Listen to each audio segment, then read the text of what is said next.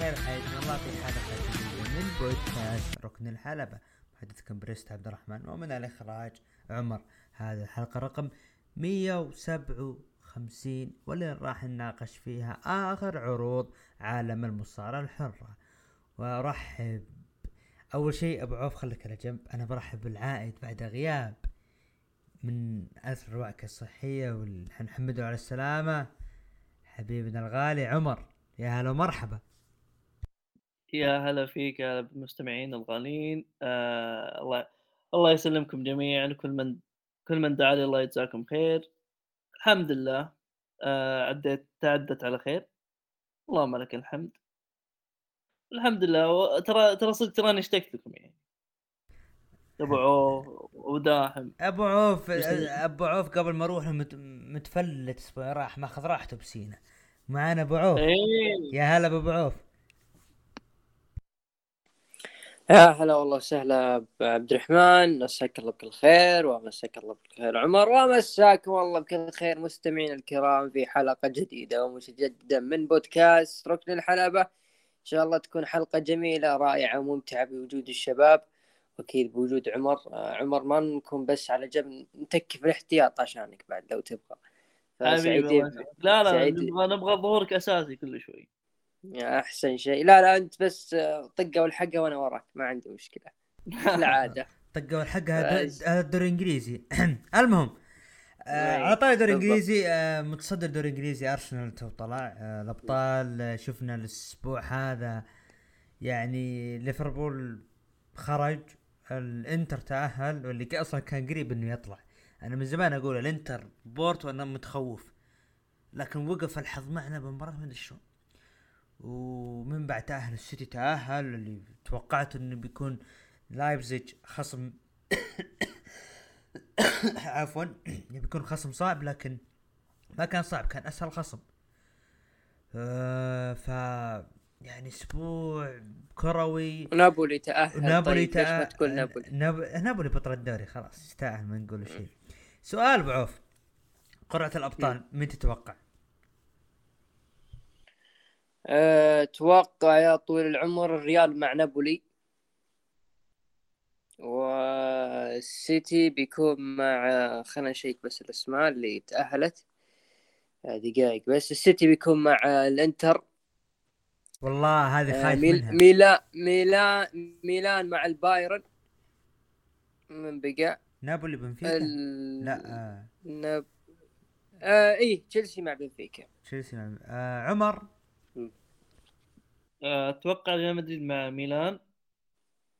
أوه و... حلوة. أتوقع مانشستر سيتي مع مع الإنتر. الله يبعدكم عنا يا أبو يا أبو داحم. حبيبي حبيبي أنا أخاف من مدريد ولا ولا أخاف من السيتي. يجيك هولند قش مرماكم قش. من بعد بقى؟ آه بقى تشيلسي و بنفيكا. تشيلسي بنفيكا اي شوف. بايرن البايرن. مع نابولي يعني. مع نابولي إيه البايرن مع نابولي. تكون تكون مباراة هجومية بحتة هذه. أنا أتوقع إن الإنتر. شوف أنا عندي أربع أشياء بقولها. الشيء الأول. كتوقع الإنتر بيطيح مع يا ميلان أو نابولي. أمنية أبي تشيلسي. الخوف السيتي بيقابلنا. أنا لو أقابل مدريد مو مشكلة عادي. يعني أنا طالع طالع. لكن أعرف أنا خصم البدايه لكن أنا خايف من السيتي. لأن ترى السيتي يعني ما هو فريق المرعب مقارنة بمدريد. يعني مستواه مو ثابت متذبذب. يعني لايبزيج الذهاب آه، لعب بقى المجهود وتعادل. والإياب يوم شد حيله فاز ف أنا خايف من الفريق هذا لا لايبزيج رجال ضد السيتي كانوا ضايعين كل المباراتين بس الناس لكت معهم في الذهاب. لا مباراة اصمدوا ترى. الذهاب إيه سلكت معهم لكن الإياب آه، الحارس جاب فيهم العيد والقموا سبعة. نفس سبعة ولد ما قصر في الحارس. نفس سبعة سبعة ليفربول على اليونايتد. نعم. أي نفسه بالضبط طيب آه ندخل الحين مباشرة الأخبار. أخبار دسمة دسمة يعني في عروض راح رسميا أعلن عنها. تكلمنا عنها تكلم عنها أبو عوف الأسبوع الماضي إنه متوقع لكن ظهر الآن إعلان رسمي. أول شيء مهرجان AEW Forbidden Door سيقام في تاريخ 26 يونيو المقبل في تورونتو كندا عمر اي دبليو بدأ الآن يشق الطريق إلى خارج الولايات المتحدة هل ممكن نشوف في عروض مستقبلية في بريطانيا شهرية ولا تحس إنه بدري؟ آه لا أتوقع راح يكون شيء بعد جميل يعني علشان علشان إيش؟ عشان توسع الاتحاد بزيادة يعني بيروحون كندا بعدين بيروحون بريطانيا بعدين يمكن أستراليا بعدين يمكن بعد يجون الشرق الأوسط مع ما أتوقع لكن يمكن. لا شوف آه أنا أتفق معك إنه كتوسعة وهذا من زمان أنا قلت حتى لأبو عوف قلت إي دبليو خلاص. لازم يروح يقتحم السوق البريطاني من زمان كعروض شهرية وأسبوعية. لكن الشرق الاوسط أنا أشوف إنها ص... مو مستحيل لكن صعبة لأن الرئيس آه، بتاعهم آه، سبيكه م- مو مو مو قصة سبيكة يتهجم على السعودية. آه، يتهجم على السعودية علشان يرضي الأجانب. لكن ما تدري شو يصير. بالدنيا. طيب أبو عوف ممكن نشوفهم يوم ما بالمكسيك؟ مو المكسيك عفوا بأمريكا الجنوبية. تكلم عن المكسيك آه، بورتوريكو بورتوريكو. مثل اسمع آه، راح نجيب بعد شوي حق SmackDown. يعني ممكن نشوف ها مكسيك يا أبو عوف ولا تقول لا؟ يعني راح يعني ممكن يكون سوقها بي- يكون على كندا وبريطانيا أو ممكن أستراليا ليش لا؟ هو شوف آه، موضوع كندا معروف كندا سوق ال WWE هي وهي نيويورك والشمال هذا كله سوق WWE. آه، roster AEW ككنديين أفضل يعني كتعامل واسماء من الدبليو دبليو دبليو. دبليو ما عندهم إلا سامي زين وكيفن أوينز رغم إنهم هم شايلين العروض الآن. لكن AEW عندهم كريس جيريكو عندهم كيني أوميغا عندهم ريني باكيت كمذيعة وأعتقد عندهم آه، مصارعه أتوقع ظهرت في العرض بنجيها إن شاء الله كندية واسم مرة ممتاز. فخلاص يعني تقدر تقول الأسماء الكندية اللي قادرة تشيل العرض عندهم هناك موجودة. فبالتالي راح يركزون على العروض آه، الكندية. إذا نجحت العروض هناك في كندا وفيها اقبال ترى مو إقبال طيب يعني في هناك في الاتحاد ممكن يتوسع ويروح لبريطانيا مع إني أنا أشوف إنه لا يبعد بعيد يعني لا يروح بعيد مرة لا يكون حوله كندا إذا قدر يصمل كندا على الأقل هذه السنة وبداية السنة اللي عقبها يبدأ يفكر بس لا يروح المكسيك المكسيك شوي صعب الموضوع هناك لأنه حتى ال WWE يعني العرض اللي يسبق اللي بعد ال WrestleMania ما سوته هناك في المكسيك سوته في بلد آخر. فواضح إنه الوضع هناك في المكسيك يا إما ما هو طيب يا إنه المصارعين الكبار قله فراح يبتعد شوي السوق المكسيكي عن المصارعة هذه الأيام. لكن التركيز AEW واضح جدا على كندا. إذا زي ما قلت لك صملوا إلى بداية العام القادم وعروض ناجحة في كندا فخلاص. يبدأ يتوسع يروح بريطانيا ممكن يروح استراليا على حسب ال roster اللي عنده وعلى حسب أيضا قوة الاتحاد. هل هو راح يصمد ولا لا؟ جميل جدا. بعدها اعلن رسميا عرض SmackDown بتاريخ 6 مايو المقبل. آه قبل عرض WrestleMania Backlash راح يقام في بورتوريكو. طبعا آه، عرض WrestleMania Backlash راح يقام في بورتوريكو لكن العرض ما قبله اللي هو ال go home للعرض راح يقام من نفس المدينة. فكرة مثل هذه يا أبو عوف وأنا خلينا نعطيها تشابه لموضوع السعودية. المصارعين دائما يجون السعودية يجون تعبانين مواصلين يسجلون عرض اسمه SmackDown في أمريكا ويجون ويصير عليهم تعب. آه، ليش WWE ما فكرت بالشيء هذا؟ إنه أنا أقيم العرض SmackDown في السعودية وبعدها بليلة أقيم العرض الشهري علشان المصارعين يقدرون ياخذون راحتهم كل شيء. متى نشوف هالشيء هذا عندنا بالسعوديه هل تشوف إنه قريب ولا تحس إنه صعب؟ أنت قصدك إنه عرض عندنا يقام أسبوعي yep. قبل ال... yep. مثل SmackDown اللي يعلن 6 مايو قبل عرض ال WrestleMania Backlash في بورتوريكو يكون نفس الكلام عندنا. هذا انت تريح المصارعين أكثر وأكثر. هذه كلنا مستغربين من ال WWE يعني ما أدري ليش آه، ما أقدمت على هذه الفكرة رغم إنه كان فيه آه، يعني اختبار بسيط من ال WW للجمهور عندنا من ناحية اللغة. لو تذكر ال- البرومو اللي صار ل Bray Wyatt أو يمكن ثاني برومو ل Bray Wyatt في ال WW صار عندنا في السعودية وصار في تقبل الجمهور و Bray Wyatt يرتاح للوضع. فممكن ممكن آه، عرض الملك الحلبة اللي راح يقام ممكن نشوف فيه منه برومو آخر يعني ك زي ما تقول آه، زي التصريح من النجم اللي راح ياخذ ملك الحلبة ويشوف تفاعل الجمهور معه. ممكن العرض اللي بعد الملك الحلبة العرض الثاني ممكن نشوف في SmackDown في السعودية. فهذه اللي في بالي حاليا. ممكن أيضا فارق التوقيت تعرف فارق التوقيت بيننا وبين أمريكا ثمان ساعات. فهذا أيضا شيء W تحطه في الحسبان يعني مو كل يعني العرض اللي يسبق المهرجان إذا كان في فارق توقيت كبير ممكن ما يصير يعني في الدول هذه. لأن لو تذكر Clash the Castle ما صار في ويلز آه سواء Raw أو SmackDown فهذه أيضا تحطها W في الحسبان. لكن أنا أتفق معك بسالفة إنه المصارعين جدولهم لما يجون عندنا جدا ضيق. أنا ما أدري هل هم يتعمدون هل يعني خلص بس بسرعة بسرعة اهم شيء نسوي عرض ونرجع back لأمريكا بأسرع وقت؟ لأن فعلا يا أخي لو تلاحظ الفعاليات اللي تسبق العرض كلها في يوم تقريبا التوقيع المصارعين والمقابلات والمؤتمر كلها في يوم واحد اليوم اللي بعده المهرجان. لكن واضح أنت لو تشوف المسؤولين Triple H تجاه العروض السعودية والاشياء اللي يسوونها كلهم مرتاحين. فلعل وعسى إن شاء الله متفائلين إنه Triple H ممكن يقدم على هذه الخطوة ويسويها ويسوي عرض أسبوعي عندنا. جميل جدا عمر. العرض راح يقام في بورتوريكو SmackDown و WrestleMania Backlash. ال WrestleMania Backlash راح يكون ال host Bad Bunny تتوقع راح تكون له مباراة ولا بس إنه راح يكون مجرد host؟ ويجيب تفاعل من الجمهور.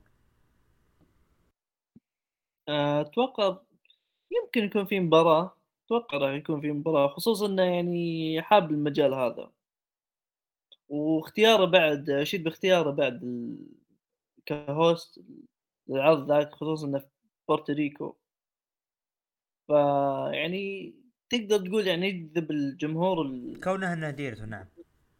إيه شو اسمه البورت- البورتوريكويين بورتوريكو أو ما أدري. بورتوريكيين. هبت اسمه عندي. أوكي. إيه، من بورتوريكو يعني. جميل ف جدا فهذا يكون راح شيء إيجابي مرة. جميل جدا. الخبر اللي بعده AEW إذا تمت الموافقة على تسريح CM Punk وفسخ عقده سيتم ذلك بشرط وهو أن لا يوقع مع دبليو لمدة طويلة. بعوف هذه هي النهاية ولا تحس إنها مجرد أخبار؟ أنا أسند الإجابة لعمر. تفضل آه، عمر. أنت مهتم بأخبار سيام بنك أكثر مني. لا مو مهتم لكن تعرف بعض الأحيان محاشر مع الناس. آه مو مشكلة تفضل. أي عطهم. وش كان السؤال لاني ما ما ما كنت مركز معليش السؤال يا طال العمر إنه AEW عندها شيء إنه إيه. بنك ما راح يتسرح إلا بشرط واحد إذا إذا كان في تسريح وهو إنه ما يوقع W لفترة طويلة إيه ف يعني خلاص آه. شوف هذا تناقض من توني خان ترى يعني يعني لا لا. لا لا إنه هل هذه السؤال يعني لا السؤال السؤال لك يا عمر هل هذه هي النهاية البنك مع آه. AEW ولا مجرد أخبار؟ آه، أتوقع نهايه CM Punk لأنه مسوي يعني في من ال roster واجد اللي اللي كيف أقول لك يعني مسوين عداوة معه يعني بشكل حقيقي فهمت كيف؟ فأحس يعني إذا إذا إذا رجع ال AEW يعني كثير من ال roster راح يعني ينزعجون من هذا الشيء يمكن بعد توصل إنهم يطلعون من الشركة خصوصا بعد كان من الإدارة اللي هم ال Young Bucks اللي متهاوشين معه. لكن يمكن يكون في صلح شيء. يعني أنت ترى إنه يعني ممكن يكون في صلح قريب. طيب آه بعوف اعتزال بنك ولا تحس إنه بيقدم شيء مستقبلا إذا طلع من AEW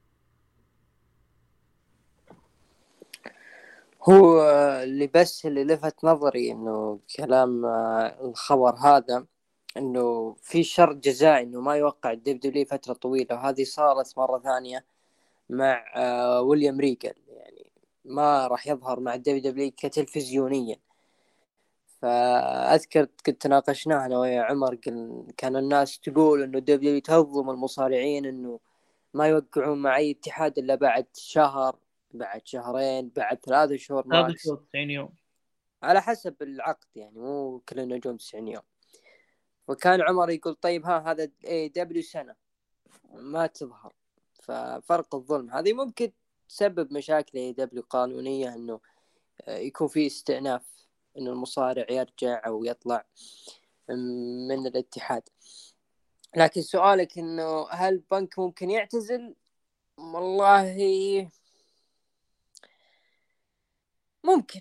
ممكن. رغم إنه الرجل حاب المجال وده إنه يكمل فيه على الأقل سنة سنتين يحاول يضبط نفسه لأن واضح إنه حب الأجواء بعد الغياب السنوات هذه لكن لا زالت عقلية النجم سيئة جدا سيئة وفضح نفسه وفضح جماهيره على البث المباشر وخلاص تقريبا تقدر تقول ثقة الناس منعدمة. فالشيء الوحيد الباقي لبنك والناس اللي ممكن تناقش فيه هل راح يكرم في ال WW ولا لا. فقط لا أكثر. لكن أعتقد إنه خلاص بيني وبينك ما في شيء الواحد ممكن يهتم لبنك إلا إنه يرجع ولا لا. هذا اللي عندي بس. شوف يمكن يعني إذا يرجع يكون زي كيف أقول لك مدير أعمال خصوصا عنده قدرة في المايك. حلوة رهيبة. لكن الحين قصدي في الأداء كأداء خلاص الرجال شبه لا لا جدا سيء جدا سيء. أما مدير أعمال صدقني ما راح يقبل. ما راح يرضى فيه. أنا من ناحيتي أشوف إنه إذا رجع إذا هو حاب الشغل يعني إذا كان للحين في شغف يعني يرجع كمدير أعمال. لا ما راح يقبل من الحين أقول لك.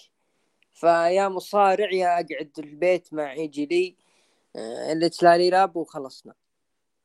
نشوف القادم يجي لي أحسن يعني. إي يروح ياكل تفاح على قولة المصدر اللي جاب الخبر ذاك. امم طيب آه بعدها رسميا أعلن تكريم The Great Muta في قاعة المشاهير عام 2023 من المصارعين اليابانيين اللي قدموا الكثير والكثير في مجال المصارعة من الأشخاص اللي شارك في اتحاد نوا وحقق ألقاب و All Japan كذلك واتحاد العريق NJPW اللي حقق فيه ألقاب كثيرة من ضمنها آه لقب العالم أربع مرات.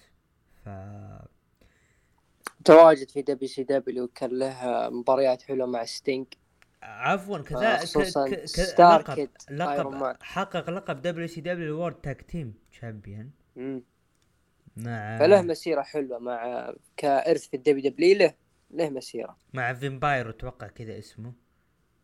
فامباير نعم. فامباير فامباير فتواجد وهذا الاسم الثاني اللي أعلن بعد الاسم الأول راح يكون نذكره في عرض SmackDown الخبر الأخير جونثر أحد الأسماء اللي كانت مطروحة لمواجهة بروك ليزنر في WrestleMania 39 الإدارة أجلت الخطة لبناء جونثر لعام كامل ومن ثم.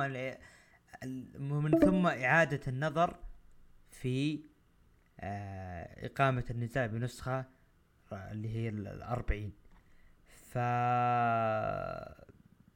يعني خبر مثل هذا.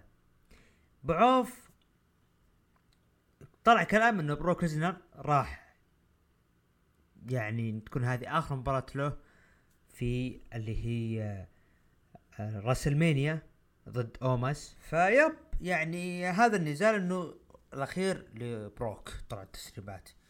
فعلى الخبر هذا باين إنه لا في تكمل السنة الجاية. بعوف رايك. يعني سالفة بروك إنه هذا آخر نزال ضد أومس ومع السلامة وفي الخبر اللي قدامنا إنه في احتمالية إنه هو جونثر السنة الجاية في ماني 40 والله شوف آه، تكلمنا عن بروك كثير الأيام اللي راحت وعن نزاله مع جنثر إنه كان المفروض يكون هذه السنة لكن تغيرت الخطط. لين ما تم الوقوع على اومس وأنا مثلك قرينا الأخبار اللي قالت إنه بروك آه، هذه آخر سنة له وبعدها راح آه، يخرج. لكنه في نفس الخبر أو المصدر اللي اعطى الخبر هو نفس الشيء أنفى بروك. فما مستقبل بروك مجهول للأمانة.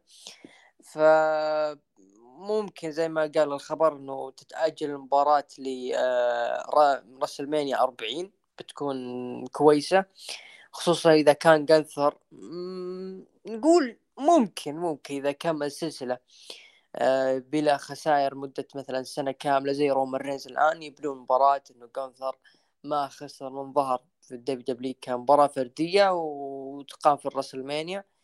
كانت الذكرى العاشرة لكسر السلسلة التاريخية للأندرتيكر ممكن تقام هذه المباراة. لكن مثل ما قلت حتى الآن مستقبل بروك ليزنر مجهول لكن أنا بالنسبة لي بيكمل. يعني ما راح ينهي مسيرته مع أومس أبدا. ما راح ينهيها. عمر حاب تضيف شيء بخصوص بروك؟ نهايته ولا تحس إنه في استمرار؟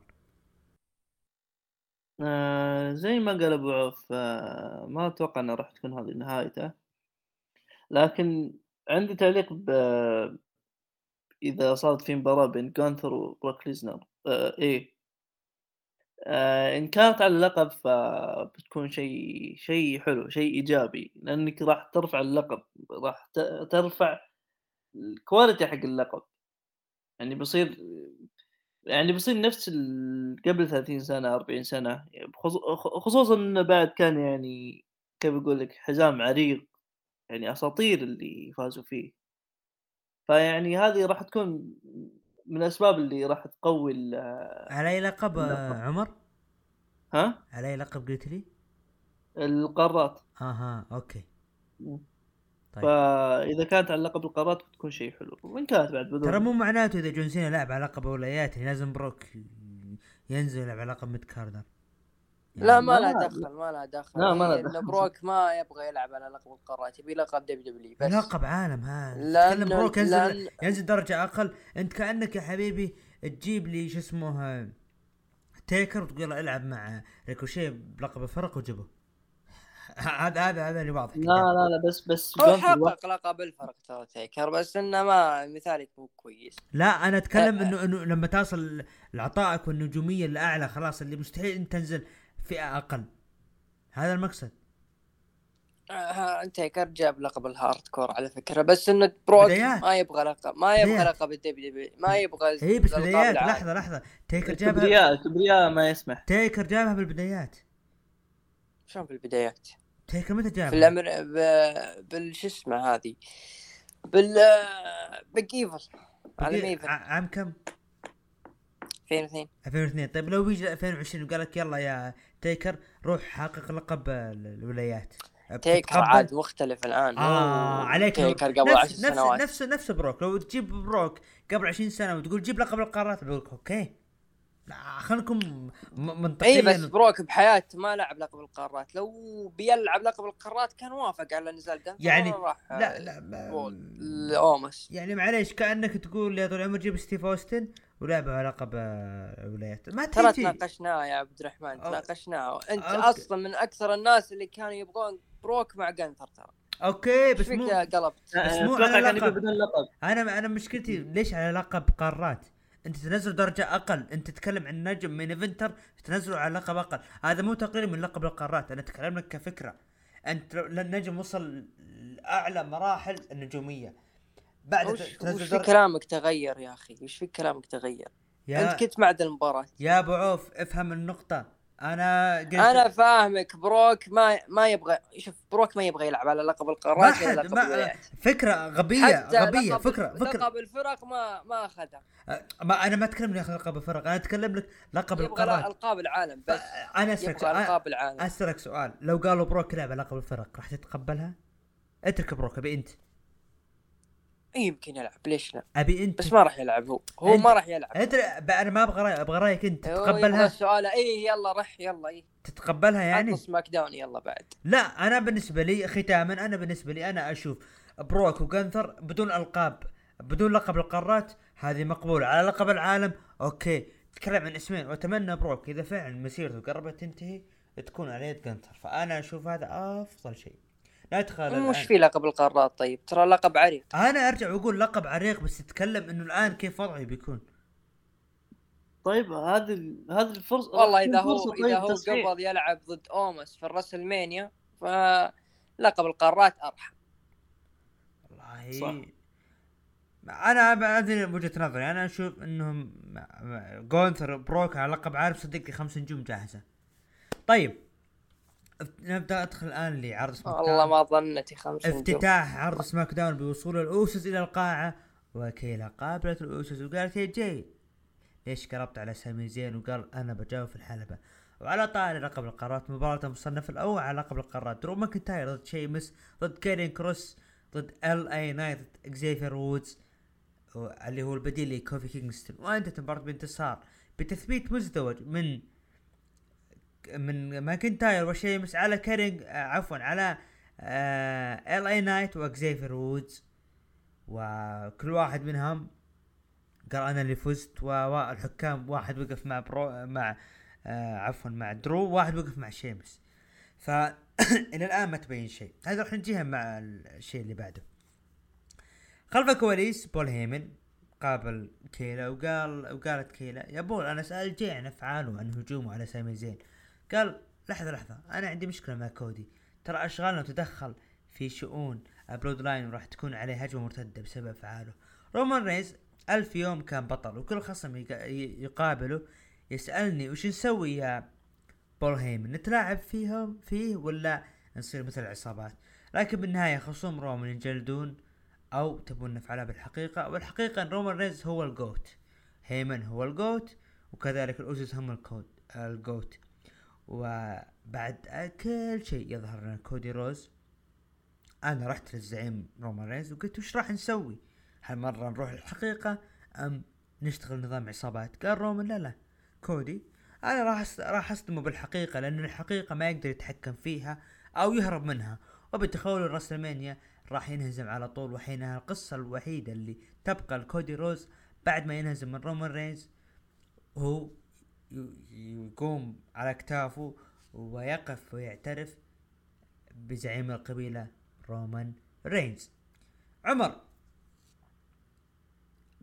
عداوة مثل. هذه الآن أنت شفتها من البداية إلى النهاية هل ترى البروموهات الأخيرة اللي صارت والهجمات ما بين كودي ورومان بول هيمن هل ترى أن العداوة هذه الجمهور مو متقبلها إلى الآن وإنها يعني كمقارنة مع سامي زين.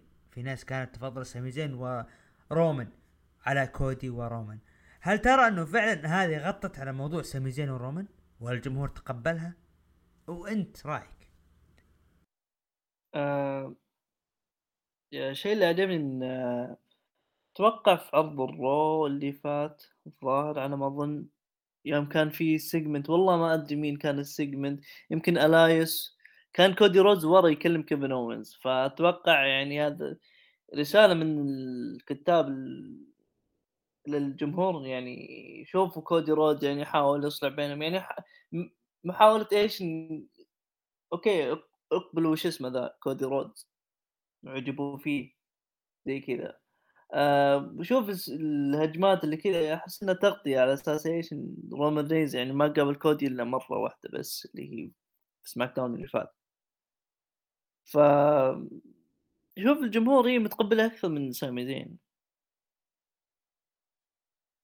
أبو عوف عداوة كودي ورومان هل ترى إن إلى ال- وصولها إلى هذه اللحظة منطقية ولا تقول لا ناقصها أشياء؟ yep ناقصها أشياء. التصعيد تصعيد المباراة لنفسه ال- ما ما وصلت لل level إنه هذه في مباراة على لقب عالم شغالة. يعني زي ما قلت إنه كودي يحاولون ال WWE يعني بأي طريقة يخلي الجمهور يتقبلونه. هو في تقبل من الجمهور لكن مو نفس التقبل اللي جاء سامي زين. فأنت جالس تشوف الآن كودي يدخل بين سامي زين وكيفن أوينز آه، علشان الجمهور يحاول يشجع ويأخذون نسبة من مشجعين سامي زين لكودي رودز. لأنه كودي رودز يعني ما أسعفه الوقت إنه يبني نفسه بشكل كبير كبطل عالم. okay في عرض ال Raw صار في برومو تصعيدي لكن ترى باقي على ال main أسبوعين. آه، هل في هذا الأسبوعين بتظهر في Raw و SmackDown بتكون في بينك وبين رومان بروموهات تكون قوية؟ آه، أتمنى ذلك. لكن إلى هذه اللحظة اللي أنت يا عزيزي المستمع تسمع للبودكاست التصعيد اللي صار للمباراة تحس إنه ضعيف. كون إنه بطل Rumble وبطل WWE في main event WrestleMania. في ضعف شوي. جميل جدا. أنا بالنسبة لي أنا أشوف إن العداوة ماشية صح. وكودي أنا بالنسبة لي أرى إنه من الأشخاص اللي حصل على تفاعل من الجمهور. رغم البعض يقول كودي ما ما يجي تفاعل من الجمهور أنا قاعد أستغرب يعني مو مشكلة اختلاف الرأي لكن إذا كان لا. يجي بس مو ذاك التفاعل القوي ترى. لا لا لا يجي يجي. روح شوف SmackDown. لا. SmackDown اللي قابل اللي قابل روم. واضحة. مطولين على صوت الجمهور واضحة. آها. لا لا لا ارجع اسمع. الجمهور في تصوير في تصوير. أنا شايف تصوير الجمهور كيف كانوا يغنون معه. لا. لا. الحين برجع اتابع SmackDown وأنا بال reaction حق كودي أقعد أسمع. انت بتشوف؟ لا لا في جماهير شوف شوف. okay أنا ممكن أتقبل إنه فعلا كلامك إنه ممكن يكون كذا لكن الجمهور اللي يصورون بالقاعة خصوصا العرض الأخير المادسون سكوير جاردن لما صور الجمهور دخول كودي وتفاعلهم مع كودي ويغنون أغنية كودي هذا يدل إن الرجال قاعد يكسب تفاعل وقاعد يعني يجيب شيء. ف أنا أشوف الآن إن العداوة ماشية صح بهذا الرتم. رومان هو اللي شخصنها بدخول النظام العائلة وأبوك ما أبوك. طيب. إعلان اللي هو راس المانيا باكلاش في بورتوريكو. أول عضو في قائمه المشاهير هو ري ميستيريو سنة 2023 واستعراض لمسيرته بعدها دخل ري ميستيريو إلى الحلبة والجمهور هتف you deserve it أنت تستحق ذلك. وذا وقال يعني wow هذه لحظة لكن دقت موسيقى دومينيك ميستيريو معه Judgment Day. وقال دومينيك هذا مثير للشفقة إنه أنت تنظم قاعة مشاهير وبدأ يسكت الجمهور لانهم استهجنوه وقال أنت ترى فوت كل شيء بحياتك وضحيت فينا لأجل المصارعة.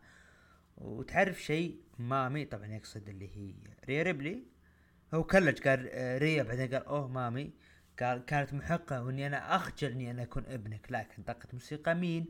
لقيدو ديل فانتازما. وقال سانتوس إسكوبار. أبوك. نسى وش سويت الأسبوع الماضي لكن أنا ما نسيت والليلة عندنا مباراة ضدكم. وبيها مو الليلة بيها الآن. Judgment Day ضد لقيدو ديل فانتازما انت مباراة من انتصار Judgment Day بعد مباراة دومينيك بتكلم قال يعني قال أنا بتكلم معك يا ري الشيء الوحيد اللي بفهمه ليه أنت بقاعة المشاهير ترى أنت مكانك بقاعة مشاهير الآباء المتخاذلين.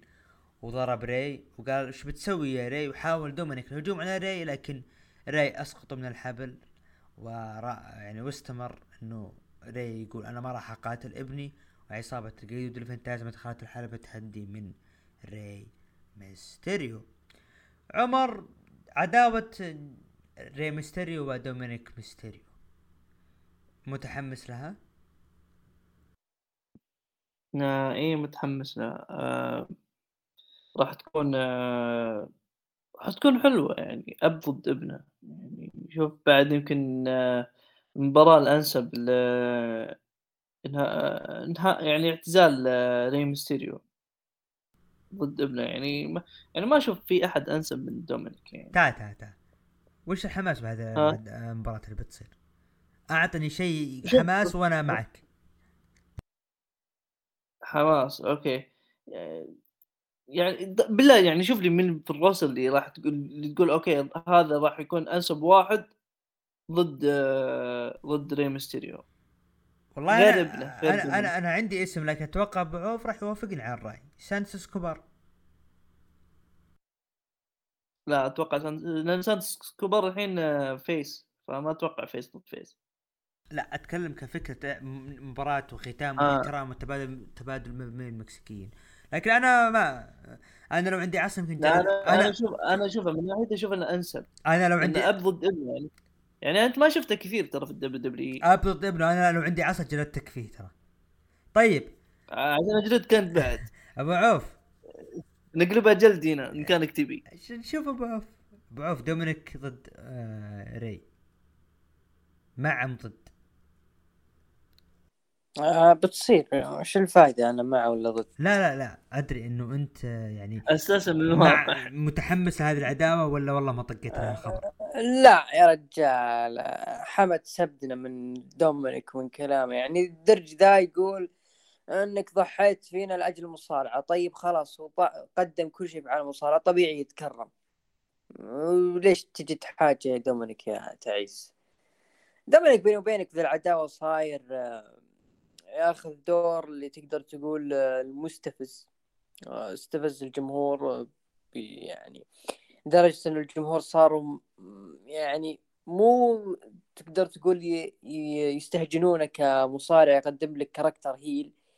كثر ما إنه ما يهتمون فيه. لو ترجع ما يبون الرحمن يعني. اللي صار يا ما يبون يا سلام عليك. لو ترجع للبروم اللي صار بينه وبين شارلوت يا رجل جالس يقول مصطلحات يعني ما هي لايقة لل PG ولا لايقة لسنة ومع ذلك الجمهور ما تفاعل معه.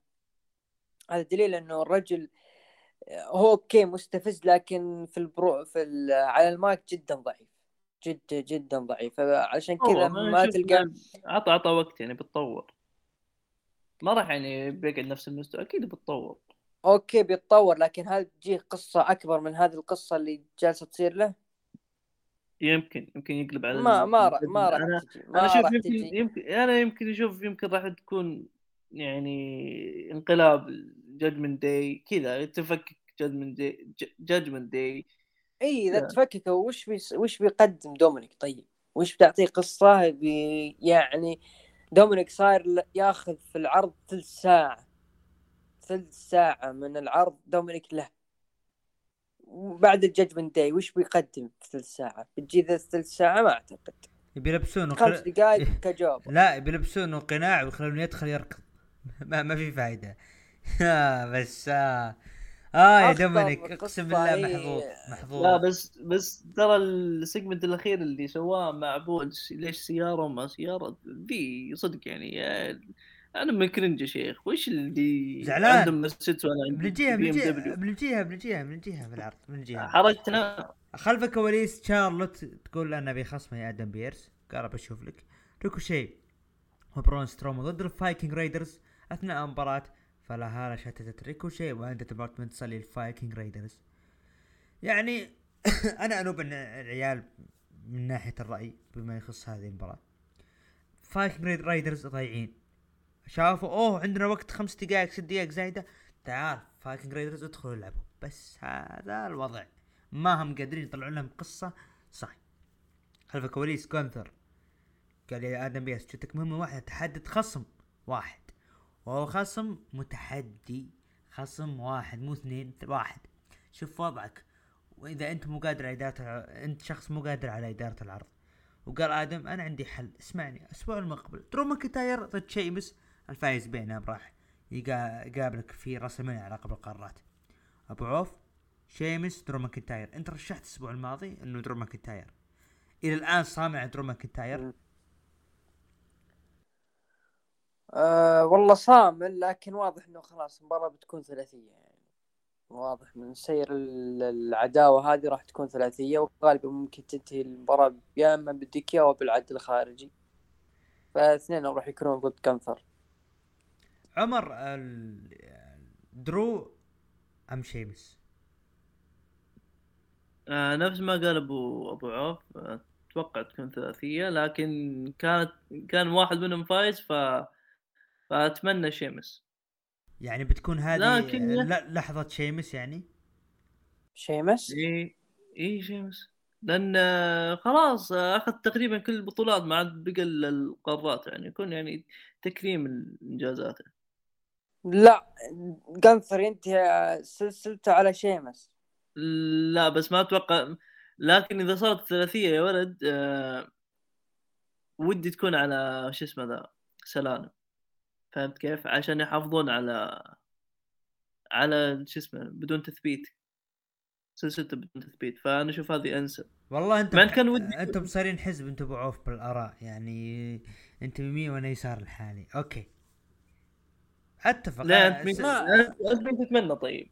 لا لا بالعكس بالعكس حلوة فكرة ال- ال- ال- ال- ال- السلالم okay كحفاظ له لا أنا كنت ودي وش هو يكون مع كاريون كروس ولا LA Knight راح يعني تعطي يعني شيء حلو والله شوف أنا. أم- أنا. مشكلتهم كلهم طوال ما تنفع سلالم طوال شوف شوف آه، أنا بالنسبة لي آه، مباراة زي هذه في المانيا أنا أتمنى جونتر ياخذ لحظته ويحافظ على اللقب ياخ يخسر بعدها عادي بس أعطيه فوز بالمانيا فأنا أشوف هذه بالنسبة لي. طيب آه خصمة آه شارلوت فلير اللي هي شوتسي أثناء مباراة ري- ريا ريبلي ظهرت بجانب الطاولة طاولة التعليق وانتهت المباراة بانتصار لشارلوت فلير بالاخضاع دخلت ريا ريبلي الحلبة وواجهت شارلوت وقالت ريا مباراتك الليلة تذكرني قالت ريا يا شارلوت مباراتك الليلة تذكرني لما أنا فزت بال Rumble. وأنا بعد ما أشوف عيونك الآن أشوف اضطرابات وكلها وفي ريسل مانيا راح اخذ شيء مهم لك وهو أكون بطل لقب لقب نساء SmackDown وقالت شارلوت أوه okay أنت تطورت من فترة لكن أنا تطورت منذ بداية حياتي. لكن هذه حقيقة و... وبي أكثر تطور وراح أتفق أو راح أتفوق. وعلى فكرة ذكر ولا أنثى ما يهمني. أنا قادر إني أفوز عليهم. لأني أنا ماخذ هذا المجال على محمل الجد. وأنت يا ريا ريبلي تمزقين كل ما يوقف وجهك باستثنائي وخرجت. بعوف ذكر شارلوت الموضوع ذكر ولا أنثى أنا قادر. ما تحس إنه يعني ممكن في شيء مستقبل نساء ورجال؟ آه، ميكس ماتش ما أدري هي قالت أنا أقدر اجلد آه، ذكر أو أنثى فهل ممكن تكون في مباراة رجل ضد مرأة؟ هي صارت صارت آه، قبل تبغى فترة. تبغى تسب لانشارد؟ لا اللي لا هي اللي هي لا لا لا مو بتسع في الدب دبليو ريا ريبلي و وكيرا. كيرا أوكي تزام. إي. لا أنا أتكلم يعني إيه صارت. شارلوت ما أدري. كمباراة قوية لا ما أتوقع. لا لا. جابت تشارلوت كذا على كذا ورقة ورمتها على الطاولة فقط.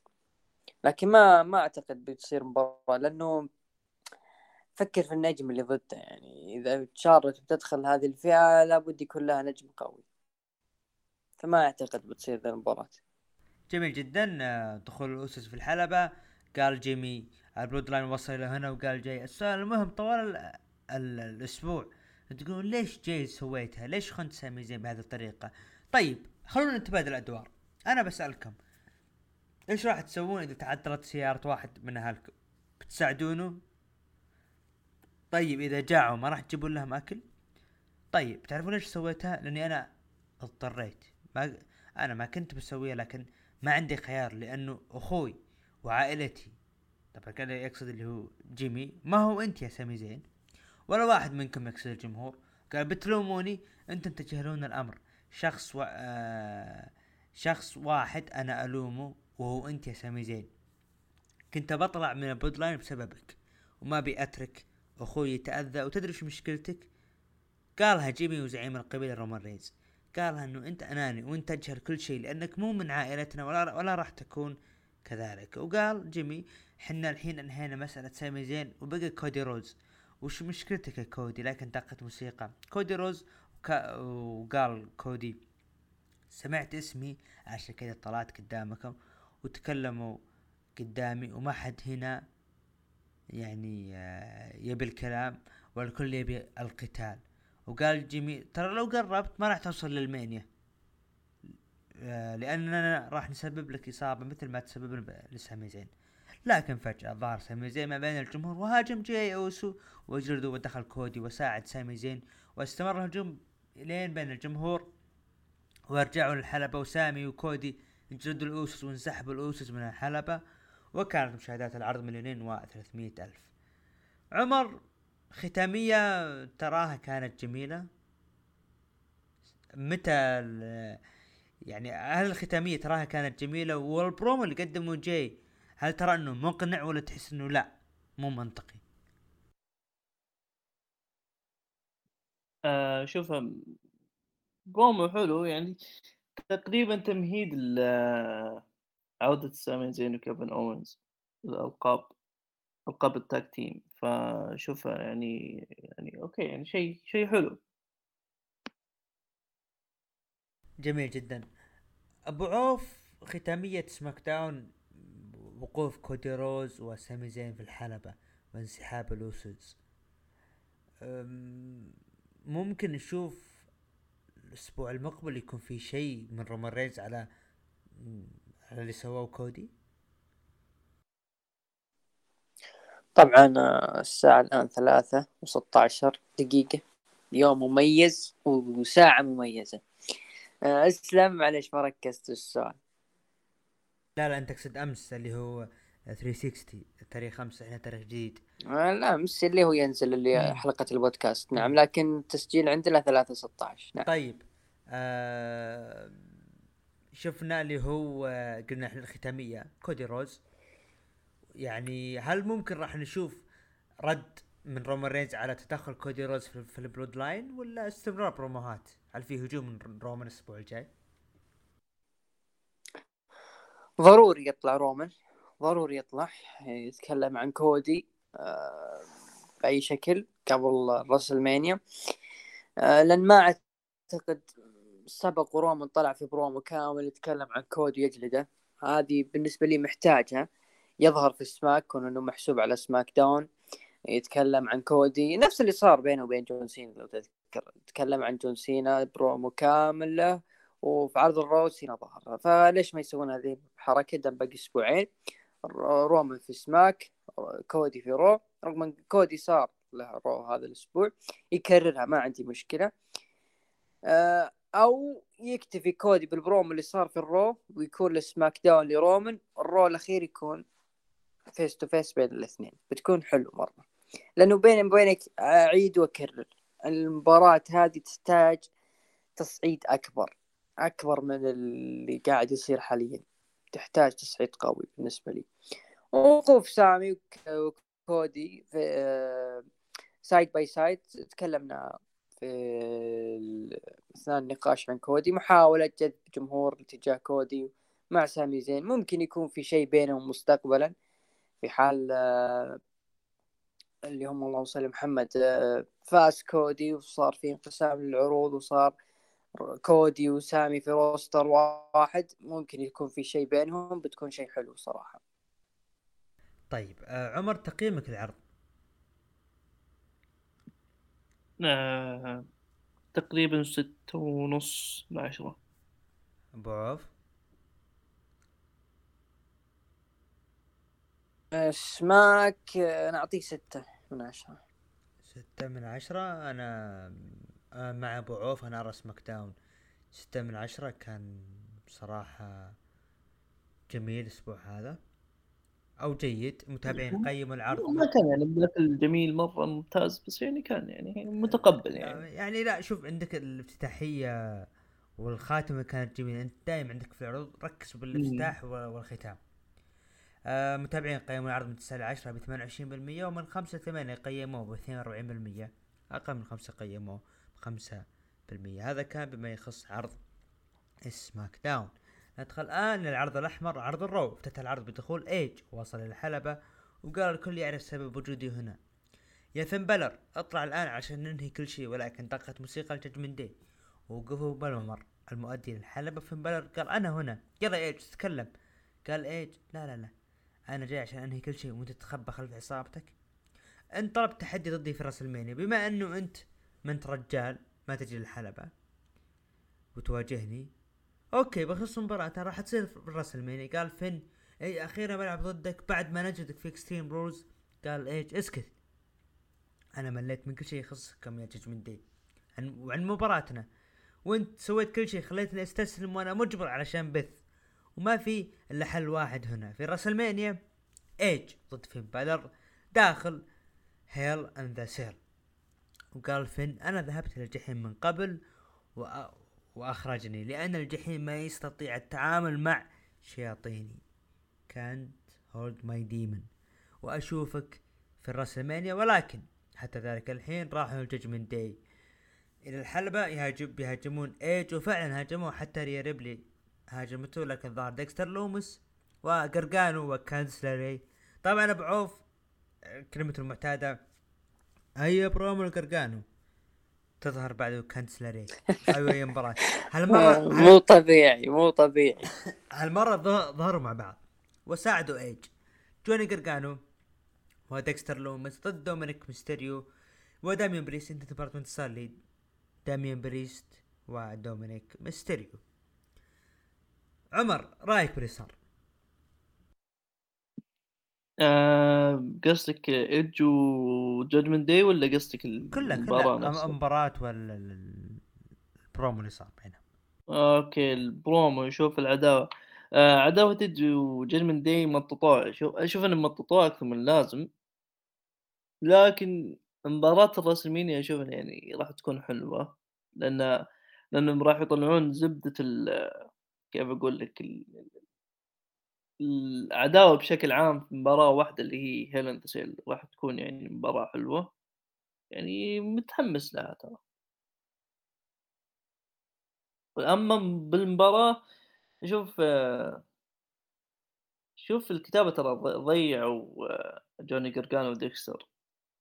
يعني جوني جرجانو كان كان من أعمدة NXT Black and Gold. كان كان كيف أقول لك كان من ال main eventer حقهم. لكن الحين ضيعوه الحين. كان كان كان خطأ الحين إنك تصعده وانت ما عندك خطط له أصلا. هو- فأنا أشوف هو مو بس موضوع تصعيد ال- انتهى عقده فرأوا إنه لازم تجديد لعرض NXT أكمل؟ إيه. فأنا أشوف لو جددوه بال NXT راح يكون أحسن يعني راح يكون أصرف. لأن خلاص هنا ترى في عرض ال Raw الولد منتهي. مو. منتهي يعني ضايع مو منتهي ضايع ضايع أقول لك. شوف آه، وأضف إلى كلامك إنه موضوع اللي صار له في NXT لما كان هو خصم آه، اللي هو جريسون وولر اللي اعلنوا شون مايكلز. ف yep ما في خطط له فرجعوه مؤقت في NXT مدة عرض. طيب. والله أنا هنا بدافع عن جوني بصراحة. أنا أنا أنا جوني- ما أقول لك إني أكره جوني. لا أنا أحب جوني. أنا بعد استانست إني أرجع ترى.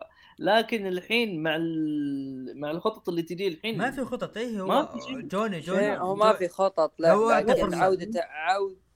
عودة عود عودة ال NXT بس عشان يقفل الملف حق جريسون وولر بعدها بينطلق آه. لا لا شوف صدقنا الحين. شوف شوف شوف بعيد عن جريسون لو نجي قبل شهرين مستحيل نقطع إنه جريسون. وولر ضد جوني جرجانو المشكلة إنه. كلنا نتفق إنه جوني جرجانو لو ترميه بأي عداوة راح يقدم لك شيء لكن في, في. العروض الرئيسية توهقوا ما يدرون يبغون يستفيدون منه ما هم قادرين قالوا يا حبيبي مثل قولة تبعه رجع يقفل الملف فيعني تعرف الترقيعة المقبولة هذه هي هذه اللي ممكن تتقبلها إيه. طيب آه، هم هم خربوه بعد ما حطوا مع ديكستر لومس مع The Miz كان جزء يعني شوف. ثانوي مرة. كان تهريج. كان كان محزننا كان تهريج. لما انتهت العداوة بدأوا يشتغلون على جوني كمؤدي. والله أرجع والله العظيم. تشامبا مو مو تشامبا اترك اترك. تشامبا والله العظيم من اللحظة اللي دخل فيها مع ديكستر لومس وأندي هارثويل هنا أنا أه سحبت نفسي. إن اللي قاعد- عاد قبل سنتين. إيه إنه اللي قاعد يصير جوني جرجانو غلط. ما هو هذا main eventer ما هو جوني راسلر نعرفه. ولا ولا أنا مغيرين اغنيته هذا اللي يزعل. طيب. لا ويقول لك إذا فاز أو إذا خسر جوني بنتزوج. سبحان الله. فاز. غثي- والله كانت أبو غثيث. قصتكم الخايس كانت غثيثه طيب. بس آه، بس أنا في خطة حلوة ترى. يعني إذا خلص من جريسون وولر راح يشوف اوستن ثيري يعني ما عنده أحد. لا لا. أستاذ ثيري لا. لأن خلاص يكون يا عمر ليه؟ لأن عمر، مع عمر. جون سينا راح. تطول يعني. عمر عمر. كلنا عارفين مين راح يفوز بال Mania. ثيري. ما ما هو ثيري بيفوز بيفوز. سينا. هذا إحنا وليش زعلان؟ ما- طيب؟ أتوقع، لا، أنا ما وليه-. وليه وليه زعلان؟ ماني زعلان هو يقول يبي ثيري. ف يعني ممكن مقصد عمر إنه راح على لقب الولايات. بس ثيري ما راح يكون معه لقب الولايات بعد ال Mania. حبيبي لا، حوار أنا حي أتوقع ثيري راح يفوز. أنا أتوقع إن ثيري راح يفوز. أنا ثيري أنا أنا أنا أنا مص- مصدقك مصدقك يا عمر أنت أبو عوف. اسالوا بقية الناس. كل العالم تدري إنه سينا. طيب أبو عوف. لا كل العالم تدري إن ثيري بيفوز. إيش فيك زعلان؟ أنا بعرف ليش زعلان أنت. تحدي نحط؟ م- تحدي في هذه زعلان. الحلقة. يا- جاو. لا لا زعلان؟ خله خله أبو عوف خله خله نسوي ليه. ليه زعلان؟ ليه زعلان؟ أنا ليش زعلان؟ يعني. انه إنه هذه عداوة عارفين نهايتها كيف بتكون. إي ليه زعلان بس بيعرف مو زع أنا أنا أنا ماني زعلان أنا قاعد أعطيكم الواقع. من متى وأنا أقول. سينا بيرجع وبياخذ اللقب؟ من زمان. وجاي بيدفن النجم ويمشي.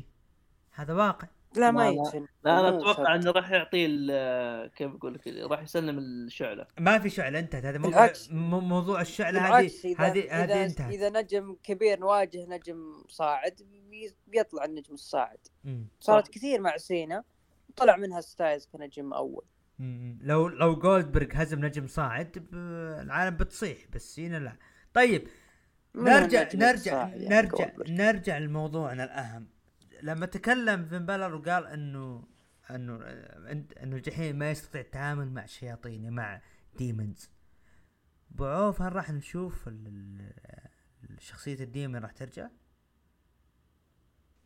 اي واضح. دام إنه جاب طاري ال demon واضح إنه راح يرجعها. سؤال, سؤال. وإيدج راح يرجع راح يرجع بال Brood طيب سؤال آخر. يعني خلينا نرجع ورا سنة سنة سنة ونص تقريبا سنة. سنتين. سنتين. لما فين بالر لعب ضد رومن بشخصية ال demon هل تتقبل اللي صار بتلك النهاية والآن تقول okay يرجع ولا لا؟ لا طبعا. آه، أصلا ما ما عرفنا ليش كانت النهاية ذيك و- وضرب فيها فين بلر مرة جدا يعني. وكرروها في NXT ولا عرفنا إيش سبب قطع الحبل هذه بشكل مفاجئ. بعدين عرفنا إنه يعني إنسى النجم هذا يفوز أو ما راح يروح بعيد. هذه اللي قاعد يصير مع سواء مع فين ولا حتى مع جريسون وولر. لكن عودة الديمن هي مو المشكلة العودة كثر ما هي النهاية. أنت عارف هذه. آخر مانيا الإج وهذه أول مانيا أو ثاني مانيا للديمن في بالر فمن بتفوز؟ غالبا إذا كانوا مثلا بيحافظون متأكد على... ان النهاية يعني؟ أنا أعتقد إنه باقي سنة. أنا أتكلم ك ك لا لا هذا. اخر آخر عقد. بعيد ب- آخر عقد. يعني ما راح يجدد عقده يعني؟ هو آخر عقد لإج هذه السنة. فما في شيء واضح هل هل هو, هل هو بيجدد.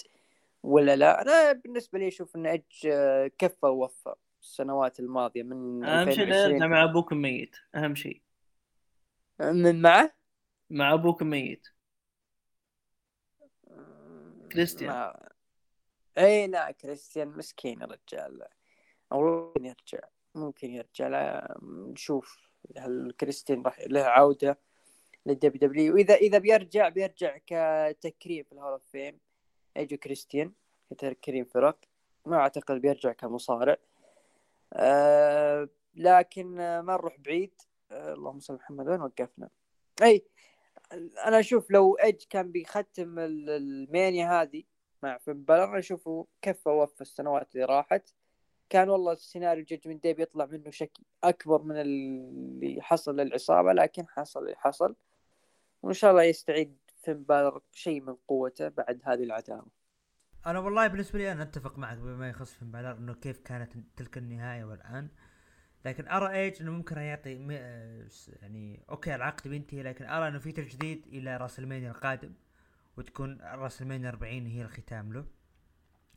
بعدها شفنا ال Damage CTRL هاجموا تريش ستراتس خلف الكواليس. أوماس وصل الحلبة مع MVP وقال MVP يا الله يا الله. بروك ليزنر ارتكب خطأ يوم لمسني لكن أكبر خطأ أنه قبل مباراة ضد أوماس في ال WrestleMania ويا بروك لكن دقت موسيقى بروك ووصل إلى الحلبة وواجه أوماس وجها لوجه واوماس بدأ يستعرض قوته امام بروك وبروك صافح أوماس وهاجمه لكن أوماس دفع بروك وأخرجه من الحلبة. ووقف بروك وتبادل نظرات مع أوماس وخرج. يعني يا الله. قبل ما أروح للشباب الآن MVP تقول إنه أنت أكبر غلط يا بروك ليزنر قبلت هذه المباراة. طيب مو أنت اللي مشغلنا تبي المباراة هذه تصير. والله ما عرفنا لك. أبو عوف الفقرة هذه في ناس زعلانة وفي ناس يعني ما ف- فرحانة. فرحانة اللي صار لبروك وزعلانة إنه كيف وحش يصير له كذا. من اللي من اللي فرحان بالمباراة هذه أنا ب... لا لا مو اللي فرحان لا لا أنت. شوف شوف أنت بالحلقة هذه تسبق لي على طول أنا أقول في ناس زعلانة للي صار بروك في ناس فرحانة للي صار بروك يعني بروك إنه انجلد في ناس فرحانة وفي في ناس زعلانة أنت وش رأيك باللي صار؟ والله أنا بالنسبة لي ما ما عندي تعليق للمباراة ولا تعليق العداوة ولا تعليق البرومو حق MVP ذا اللي يقول إنه أكبر خطأ إنه قبل العداوة أو قبل المباراة هذه. مباراة عابر سبيل بالنسبة لي في ال WrestleMania يعني ما عندي أي تعليق لها. أني حق اللي هو مثلا تأخذ break وتروق. طيب عمر. الأعلن أنا ما نعم. ما أخذت رأيك. أوماس وبروك.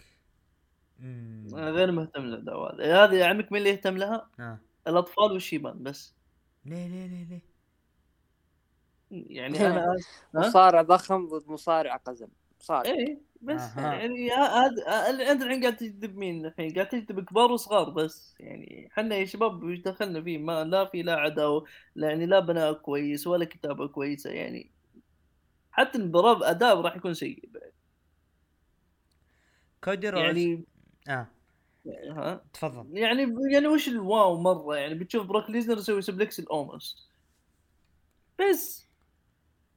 أنت تدري يا عمر آه، بروك ليزنر شلون ينطق اومس والله ما شفت م skip ها أنا وش نقول آه ما ينطق اومس ينطق اوموس اوموس مم. زين إنه ما عندهم حرف صاد بعد. اوموس لا.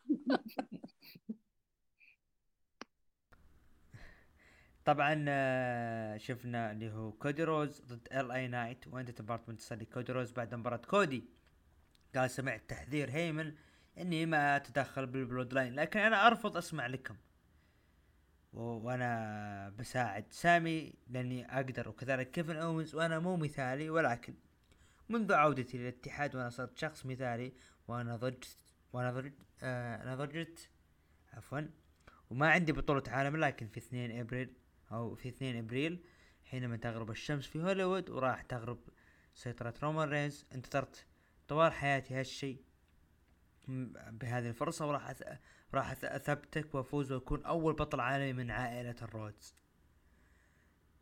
برومو اللي قدمه كودي يعني إحنا قلنا إنه إنه الوضع صار بروموهات. هل فعلا يا أبو عوف كودي وصل مرحلة بأنه قادر يقدم مايك مية في المية عكس ما كان في AEW لا في في تطور. الامانه في تطور من كودي. لما تقارن بروموهاتي في ال WWE مع AEW لا في تطور كبير. آه، أنت تذكرنا يا عبد الرحمن لما كنا نحلل بروموهات كودي في AEW كنا يا ن skip يا ما نهتم لأنه كلها تكرار. تكرار في تكرار زي ما زي ما صار في بداية آه، ظهوره في ال WWE الوالد وأبوي و... وأنا أحمل شارة ال- عالم المصارعة الحرة اللي هو professional wrestling وإلى آخره. لا لا. الآن ماسك قصة ماسك آه، عداوة معينة. فطبيعي يطلع منه هذه البروموهات لأنه ترى في مكان جدا يعني يخليه يضطر إنه يظهر في هذه البروموهات تتكلم عن دبليو دبليو دبليو دبليو مكان إذا نجحت في البرومات تعرف إنك نجم متكامل. فهذا اللي صار يعني. كودي تطور من ناحية البرومات في ال WWE آه وصار في جدية واضحة في بروموهاته فهذا الشيء أسعدنا كثير وهذا ال... هذا اللي محتاجينه من كودي في هذا الوقت. بعيدا عن البكائيات. أنا حامل آه، راية الرودز وأنا بعد والدي. دستي وبجيب أخوي اللي هو جولدست عندي في ال WrestleMania والى آخره. لا لا. آه اهتم للي قدامك على Bloodline ورومان رينز. جبل لابد تهده بيدك والجمهور معك. فطبيعي تطلع منه هذه البروموهات سعيد. سعيد إنه قدر يطلع في هذه البروموهات لأنه مستقبلا نقدر نقول مثلا إذا استمر سنتين و... فبيكون سهل إنه يدخل في مباريات dream matches خصوصا إذا كان في لعل وعسى يكون في أساطير من جيلنا. آه، قدروا يصملون مثل راندي وسينا ايج آه، يقدرون يجارون كودي في البرومو بعد اللي صار معه آه، أو بعد هذا البرومو تطور لكودي رودز. على طاري راندي الأسبوع المقبل العرض هيكون في سانت لويس. سيث رولينز آه، عقب. خلف آه، اللي الع- المدينة اللي خسر لجيندر ماهال فيها. أعوذ بالله. سيث رولينز خلف الكواليس تكلم عن لوجان بول. كانت هذيك ليلة تعيسة. تكلم عن لوجان بول وإنه ما يقدر علي ولكن ظهر ذا ميز وقال لوجان بول بيظهر أثناء مقول في برنامجه آه Impaulsive آه TV أتوقع كذا اسمه. وأنا بكون ضيف وظهر بارون كوربن وقال ضيف أنا متاح. ذا ميز اعتذر وقال كوربن أبي أكون co-host في ريسلمانيا معك ذا ميز طبعا ذا ميز صرفوا آه بعد ما صرفوا سيث كان بيطقطق عليه وقال كوربن أنا يا سيث آه يعني يعني لوغان بول جلدك وأنا أحتاج أساعدك. ورفض سيث وقال كوربن أنا أبي أساعدك وأنت ترفض لو كنا في الحلبة بجلدك قال سيث هذا تحدي أوكي الليلة أنا وأنت نتقابل في المباراة ميز إذا تخلصت يا كوربن من سيث راح أتواصل مع لوغان بول عشان تكون معه ضيف عمر ممكن إن هذه نهاية آه، بارون كوربن مع دبليو قربت ولا كيف؟ آه، المشكلة المضحك والممكن بنفس الوقت إن آه، بارون كوربن بارون كوربن سيث رولينز يعني كلهم تقريبا نفس الشيء ضايعين كلهم بالكتابة. سيث ضايع سيث يعني كان قبل كان okay كان ماسك عداوة مع اوستن ثيري حلو okay بس الحين الحين إيش سويت فيه الحين؟ ضد لوجان بول. okay لوجان بول حلو مؤدي حلو. لكن يا أخي الكتابة شوف الكتابة المشكلة إنك تنجح في قصة وتفشل في قصة فشل كامل. فانا أشوف هذا عيب الكتابة. لأن ما, ما يعني ولا مرة يعني شفت كتابة okay يعني نجحت في كل القصص. يعني okay يعني نجحوا في قصة Bloodline وسامي زين. حلو. نجحوا في قصة آه تقريبا كودي رودز وال Bloodline مع رومان رينز حلو. لكن شوف الصعيد الآخر شوف بارون كوربن كان مع JBL بعدين طلع منه JBL وضع وضع يعني مرة مدحدر بالعامية يعني. وغير كذا غير كذا أنا كنت من الأشخاص اللي اتمنى عودة شخصية ال Lone Wolf شخصية الذيب لكن ما حبوا إنهم يستمرون على من شخصية Happy Corbin إلى شخص قريب للشخصية. ما, ما ما في فرق. اللهم غيروا لبسه وجابوا JBL نفس الشخصية. صح و... و gambling بس. yep yep نفسه نفسه. الايس ضد برونسون ريد إن انتهت مباراة منتصر برونسون ريد. ما أتوقع أحد مهتم الوحيد المهتم هو برونسون ريد. خلف الكواليس تشات جيبل يبحث عن أوتس وسأل حتى أبوه ما درى عنه إيه وسأل, وسأل عن كيتي وقالت ما شفته واستمر يبحث عنه. ليتي و...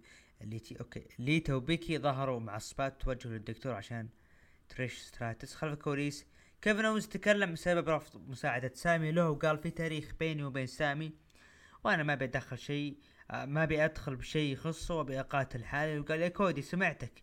إذا بتساعد سامي بكيفك أنا مو محتاجك ولا أبي أحد يظهر معي الليلة. ضد سكوا وركز على حلمك ومباراتك ضد رومان رينز. هذا أنا أشوف جد مباشر من كيفن يعني كأنه يقول لكودي رودز اقلب وجهك بطريقة غير مباشرة. video package اللي صار ما بين سينا واوستن ثيري خلف الكواليس. برو بروفيتس طقطقوا على ثيري. لكن ثيري قال أنا بطل ولايات ووصلت القمة وأنتم خلوكم على النكت السخيفة. وصار تحدي ما بين ثيري ودوكنز أوستن ثيري ضد أنجلو دوكنز وانتهت مباراة بانتصار لاوستن ثيري بعد المباراة نفذ حركة سينا الاخضاع على دوكنز لكن دخل مانتس فورد وانسحب ثيري وقال يو كانت سي مي يعني هذه عفوا النهاية استفزاز من ثيري لجون سينا. خلف الكواليس قال هيمن ما عندنا مشكلة وهي كيفن اونز والليل والليلة راح نحل المشكلة معه. وهو عن طريق سولو سكوا ب- وبعد كودي رودز هو مشكلة. واللي يجعل المسألة شخصية مع رومان رينز وراح أعطيك فرصة تعترف في رومان رينز الأسبوع المقبل في عرض ال Raw في سانت لويس. وراح تعترف وتلك اللحظة راح تكون أهم قرار في حياتك. و... يا وتلك اللحظة راح يا راح تكون مشكلة لك أو تحدي وانت آه، مشكلة ورومان يحب يحلها شخصيا. عمر ممكن راح أشوف هجوم ما بين كودي ورومان الأسبوع المقبل؟ آه والله أتمنى أتمنى هذا يصير الشيء هذا الشيء يصير. لأن لو تشوف يعني ما تقابل إلا مرة واحدة بس و... يا أخي خلاص ما عاد بقى ال- ألمانيا اللي يمكن أسبوعين تقريبا. يعني ما تقابل إلا مرة واحدة. فشوف لو يكون في هجوم راح يكون شيء حلو. لو يكون بعد في مشاهدة كلامية راح يكون شيء حلو بعد. لكن كتابة يا أخي. والله ترفع الضغط بعض الأحيان الكتابة. جميل جدا. Hall of Fame راح يكون بتاريخ 31 مارس ليلة الجمعة. ري ميستيريو والله أنا ما عندي نية أقول ما ودي أتكلم عن البرومو هذا لكن الشكوى لله ري ميستيريو وصل الحلبة وقال شعور جيد إني عدت لعرض ال Raw وتكلم عن مسيرته ولكن دقت موسيقى دومينيك ميستيريو وقال مبروك يا ري. أخيرا انضميت في قاعة المشاهير وتكلم عن حياته مع ري وكيف انه إنه ظلم في حياة ري وإنه ري اختار المصارعة عن عائلته. وكل أصحابي معهم مرسيدس وأنا معي BMW. آه. وقال بخلي بخليك على راحتك. تنبسط. حرقان حرقان. إيه- إذا جاب لك الحرقان يمديك تسكب إذا تبي. والله. الزبدة والله اختصار اختصارا قال دومينيك بلعب مباراه ضدك في رسلمانيا ري قال أنا مستحيل ألعب ضد ابني. وطلع. وقال لولده انه أنت تهرب يا ري دائما أنت هارب. وهذا اللي صار. آه ظهور ليتا وتريش وبيكي. وقالوا بنجلد ال Damage Control وما راح ننسى اللي سووه في تريش. ذا ميز في طاولة التعليق. عفوا. بارون كوربن ضد سيث رولينز أثناء مباراة ميز أنجلد من سيث وانتهت المباراة بانتصار لسيث رولينز خلف الكواليس. تشاد جيبل لا زال يبحث عن اوتس وسأل مصطفى علي. شفته وقال مصط- مصطفى علي لا بس كن ايجابيا وابتسم. ما دعايات هذه خير هذه. دعاية هذه عيادات أسنان ابتسامة هوليوود. طبعا آه، وأخيرا تشاد جيبل لقى أوتس وكان يسوي نفسه موديل وقال تشاد المفروض المفروض لك مباراة يا أوتس؟ وقال منصور. المباراة تأجلت لأن لأنه مو جاهز. وأوتس مشغول الحين. طبعا تشاد خرب عليهم ودخل بالصور وخرب كاميرتها وهذا اللي صار. بيانكا بالير ضد تشيلسي جرين. بجانبها كارميلا أثناء مباراة كارميلا حاولت مساعدة تشيلسي جرين وضربت بيانكا بالير وانتهت المباراة بانتصار لبيانكا بالير بعد مباراة كارميلا هاجمت بيانكا بالير ودخلت آسكا وهاجمت آه، وهاجمت تشيلسي جرين وبيانكا. جلدت تشيلسي جرين وآسكا أخذت لقب نساء الرو وبدت تلعب بعقل بيانكا بالير وتطقطق وابتسمت وآسكا طلع من فمها شيء أزرق. وبيانكا تقول أبي لقبي ورمته وآسكا ضحكت وخرجت. قلبت تاجيري ما قلبت. أوكي. طبعا نروح ال main event مباراة قتال الشوارع. كيفن اونز ضد سولو سكوا أثناء مباراة. ظهر الأوسس وجلدوا كيفن اونز وساعدوا سولو سكوا وانتهت مباراة منتصر لسولو سكوا ونهاية العرض بمشاهدات بمليون وسبعمية ألف. آه عفوا آه، أبو عوف ختامية الرو. هل كنت متوقع ظهور سامي ولا تحس إنه راح يكون فيه تمطيط الين آخر لي لين آخر عرض ويتحالف مع كيفن اونز كان بتكون حلوة لو ظهر سامي بيني وبينك يعني دام إنه المباراة بين أو مباراة قتال شوارع كان نفس عكس قبل المباراة اللي كان ضد رومان يعني لما خسر آه، سامي ظهر كيفن.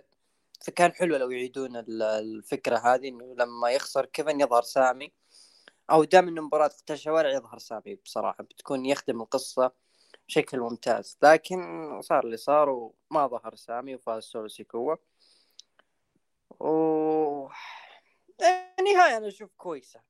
بتساعد القصة يعني دام إنه كيفن يعني وصل لمراحل خلاص احتد إنه يكون مع سامي فهذه يعني خلينا نقول ال go home للرو ما قبل الرسلمانيا بنشوف ال reunion بين الاثنين وراح يتحدون ضد الأوسس في الرسلمانيا بتكون نفس نفس الشيلد لو تذكر يا عبد الرحمن 2017 لما رجع آه، سيث رولنز يحاول يعيد العلاقات مع آه، دين امبروز اللي هو جون موكسلي في هذا الوقت. فأحس نفس الفكرة. نفس الفكرة بالضبط. جميل جدا. تقييمك العرض؟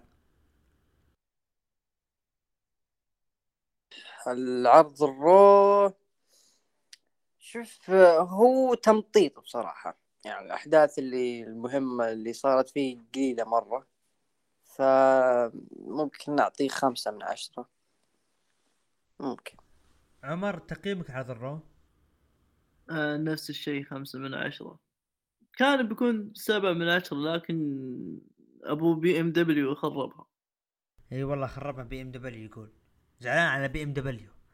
آه أنا تقييمي ما خذ ال Hilux حقتي طيب ولا تبكي ياخذ ال Camry حقتي أنا تقييمي خمسة من عشرة. آه متابعي قيموا العرض من 9 ل 10 ب 35% ومن 5 ل 8 قيموا برضه ب 35% أقل من 5 قيموا 28% هذا كان بما يخص عرض الرو. ننتقل الآن إلى عرض NXT مع ابو عوف قبل ما نروح ل NXT نشكر حبيبنا الغالي عمر. ما قصر لطف الأجواء وأجواء البودكاست جميلة هذه الحلقة. يعطيك العافية ما قصرت والله يا عمر. الله يعافيكم وال... وأنا أصلا أمانة مستانس إني رجعت ترى. يا أخي لأن ترى صدق والله اشتقت لكم يعني. مع ان مع إن أبو داحم يعني فصل علي عشان اومس ذاك اليوم. للحين ترى. للحين ترى آه، هذا اومس اومس مو اومس اومس ترى. لكن ارجع اسمع ارجع اسمع بروك ليزنر عشان ينطقه وبتعرف. رجال العداوه بكبره ماني مهتم له يا شيخ. لكن آه. والله تشرفت إني طلعت في هذه الحلقة وإن شاء الله القادم إن شاء الله بإذن الله. ترقبونا في رمضان بعد. نترقب بإذن الله راجعين. يعطيك العافية عمر. نروح لعرض NXT آه، العرض افتتح بدخول جوني جارجانو وقال آخر مرة ظهرت فيها بالعرض جريسون وولر ضرب لي بالكرسي. فأرجو إنكم بتنبهوني إذا ظهر يا الجمهور أه تكلم إنه جاء علشان ينهي القصة لأن جريسون وولر كان السبب اللي خرب ليلة الأخيرة بالعرض وتوماسو تشامبا ظهر وصارع لكنه خرج كأعظم بطل للعرض وأنا كانت عندي فرصتين لكن ضاعت ولمت نفسي فيها. NXT منزلي وجريسون وولر غير محبوب من الجمهور ولا من المصارعين. فإذا دام هذا منزلي العرض إلا شوي جي فيك جوزيف يقول جوني تعال عندي لك شيء مهم. فتح الجوال لقى جريسون وولر فاتح بث وموجود في بيت جوني. قال هذا مو بيتك. جوني هنا زي ما تقول اختبص وطلع برا الحلبة. آه رأيك يا عبد الحمام بتبرير جوني أنا قلت لك في بداية عرض الرو لكن ما أعطيتني رأيك. شوف. الآن أعطي رأيك. شوف تعرف لما يقول لك الترقيع المقبولة المقنعة هذه؟ آه لا أخفي عليك. أنا من الأشخاص اللي كنت أتمنى يكون في جوني قرقانو شيء كبير في ال roster في العروض الرئيسية. لكن ما لقى وقته و... وقرروا إنهم يرجعوا له عن طريق إنه أوه في شيء بينك وبين قرقانو قديم أنت بينك وبين وولر ما انتهى فأنا حبيتها. آه فكرة إنه جريسون وولر إنه كان في بيته وهذه أنا ممكن أقول إنها السبب والشيء مقنع. وشو؟ أو شيء يقنعني. إنه جريسون وولر كان ينتظر شيء كبير من شون. إنه يا شون أنا كنت أبيك لكن تروح تستعين بشخص آخر يعني كأنه يعني مهم يعني هذه ما هي صايره لكن كأنه مثلا يقول لك جريسون وولر ينتظر مواجهه شون لكن شون جاب له واحد بديل فقال دام جبت البديل خليني اشخصنها معه. فهذا اللي صار. أنا اشوفها حلوة أه ترقيع حلوة. وممكن يستغلونها WWE أه قفل كل ملفاتك في NXT كل شيء متعلق في NXT وتعال عندنا في ال roster الرئيسي وبنبدي لك قصص. بس بس يبعدون ديكستر لومس الأمر بيكون ممتاز. ممكن يدخل مع ثيوري. أو جون سينا يلا وليش لا؟ يكون في مثلا زي ما تقول انت تذكر لما سينا أخذ لقب الولايات وصار يسوي open challenge ويطلع منها نجوم ممتازين. طلع منها سيزارو وسامي زين كيفن أوينز. فممكن كانت جميلة. هذه شوف هذه كانت جميلة. الفترة ذيك سينا ولقب الولايات جميلة. بعيدا عن بعيدا عن الطقطقه سينا إذا حقق لقب ولايات أنا أؤمن إنه راح تكون في أشياء جميلة تصير ما بعد المانيا في عروض الاسبوعيه واللي هو التحدي المفتوح. لكن آه، نتمنى إن شاء الله بس إن أبو فيليكس آه، مشغول بسكوايد فما أظن إنه يعطيه اللقب. فنشوف. آه، مباراة على ألقاب الفرق بين البريتي ديدلي والجالوس فازوا فيها الجالوس وحافظوا على القاب شون مايكلز أعلن عن إصابة روكسان بيريز وسحب منها اللقب وقال راح تقام مباراة سلالم على اللقب في Stand and Deliver. وشفنا الدكتور جالس يطمن على روكسان بيريز يعني نفس حركة كودي يعني لما أصيب جابوا الدكاترة يتكلمون عنه فكرروها نفس الحركة هذه. مباراة زوي ستارك ضد سول روكا فازت زوي ستارك وتكون هي أول مصارعة في مباراة النسائية هذه. آه عجبني عجبني مستوى سول روكا. مرة ممتاز سول البنت هذه. آه مرة أداها ممتاز. video package لسكريبتس اللي هو حبيبنا ريجينالد قال إنه الناس كانت تهاجمني وما أدري إيش لكن هذا القناع شرفي ما أدري وش جالس يرفع القناع الله أكبر يا المكسيكي ترى حدك رقاصة مع نايا جاكس. مباراة فرق آيلا داون وألبا فاير ضد كاتانا تشانس وكيدن كارتر ضد أيفي نايل وتاتوم باكسلي فازوا أيلا داون وألبا فاير. دخل إيليا دراغونوف وقال إنه WWE غيرت حياتي وحياة عائلتي ولكن لأستمر في العرض لازم أتخلص من جي دي ماكدونا وللأبد دخل جي دي وقال انه وجودك كان بسبب إنك فشلت في الفوز باللقب والسبب هو كلنا. وأنا بخليك تتألم. قال إيليا أنا عايش على الألم. ورد ماكدونا قال تعودنا على إنه آه يعني تعودنا على أسلوبك يا إيليا وأنت تحب تعاني وتحدوا بعض الأسبوع الجاي. دخل جيدي وتضاربوا بالحلبة لين خرجوا وقت ما ويسلي كان يجهز آه للتحدي المفتوح. مروا عليه وضرب جيدي ويسلي وعصب لكن مسؤولين أبعده. آه رأيك يا عبد الرحمن بالبرومو؟ والسؤال الثاني توقيت إن المباراة هذه والتحدي اللي بين الاثنين إنها تكون في NXT ما تكون في Stand Deliver قرار موفق ولا لا؟ اللي هي ما بين آه، دراجونوف آه دراجونوف وجي دي ماكدونا. آه شوف أنا أعتقد إنه ممكن إن التحدي اللي صارت علشان يكون في فائز ويلعبون في آه يقابل ويسلي على اللقب. بس ما أدري بعد اللي صار الويسلي اللي في العرض تغير رأيي. أنا استغربت من انت تكون في Stand Deliver فممكن يكون في شيء. ممكن تكون هذه المباراة الأولى ويكون الفصل الأخير تكون في Stand Deliver النجمين يعني لا غبار عليهم أكيد راح يقدمون شيء كبير. أكيد أكيد أكيد أكيد. اللي ما تابع إيليا دراجونوف وثنائيتهم في ال UK على ألقاب ال UK فات شيء جميل جدا. لكن أنت متى معارض إنها تكون في العرض الأسبوعي ما تكون في ستاند ديليفر لا هو مو شوف المفترض إنها تكون في Stand Deliver لكن إذا كانت بس هذه المباراه تقفل لا والله أكيد بكون معارض. ما بيكون معارض. دخل ويسلي علشان التحدي المفتوح. وكالعادة جيش من المصارعين جالسين يدخلون ويتضاربون وحالتهم حالة اللي بيدخل الحلبة واللي بيفوز. دخل اللي هو اكسيوم لكن قبل ما يدق الحكم الجرس آه، هاجم عليه سكريبتس اللي هو ريجينالد وطاحوا الاثنين برا الحلبة. ويسلي جالس ينتظر آه، خصم آخر دخلوا عليه إليا دراغانوف وجيدي ماكدونا وفي الحلبة وهم يتضاربون فوش سوى ويسلي ضربت معه وسوى suicide على المصارعين اللي خارج الحلبة وانتهى التحدي. طبعا اجتمع مع شون مايكلز وقال بنسوي تحدي مفتوح لأربع مصارعين وبيواجهونك في Stand and Deliver هنا ملاحظ إن... هنا هنا أنا أنا أقول لك حاجة معلش هنا بنشوف جيدي ماكدونا و... ممكن يكون لهم طرف في هذه المباراة. آه ممكن ممكن ممكن. آه ونهاية أنا أشوف إنها حلوة للفكرة إنه عشرين ألف مصارع يتضاربون عند الستيج.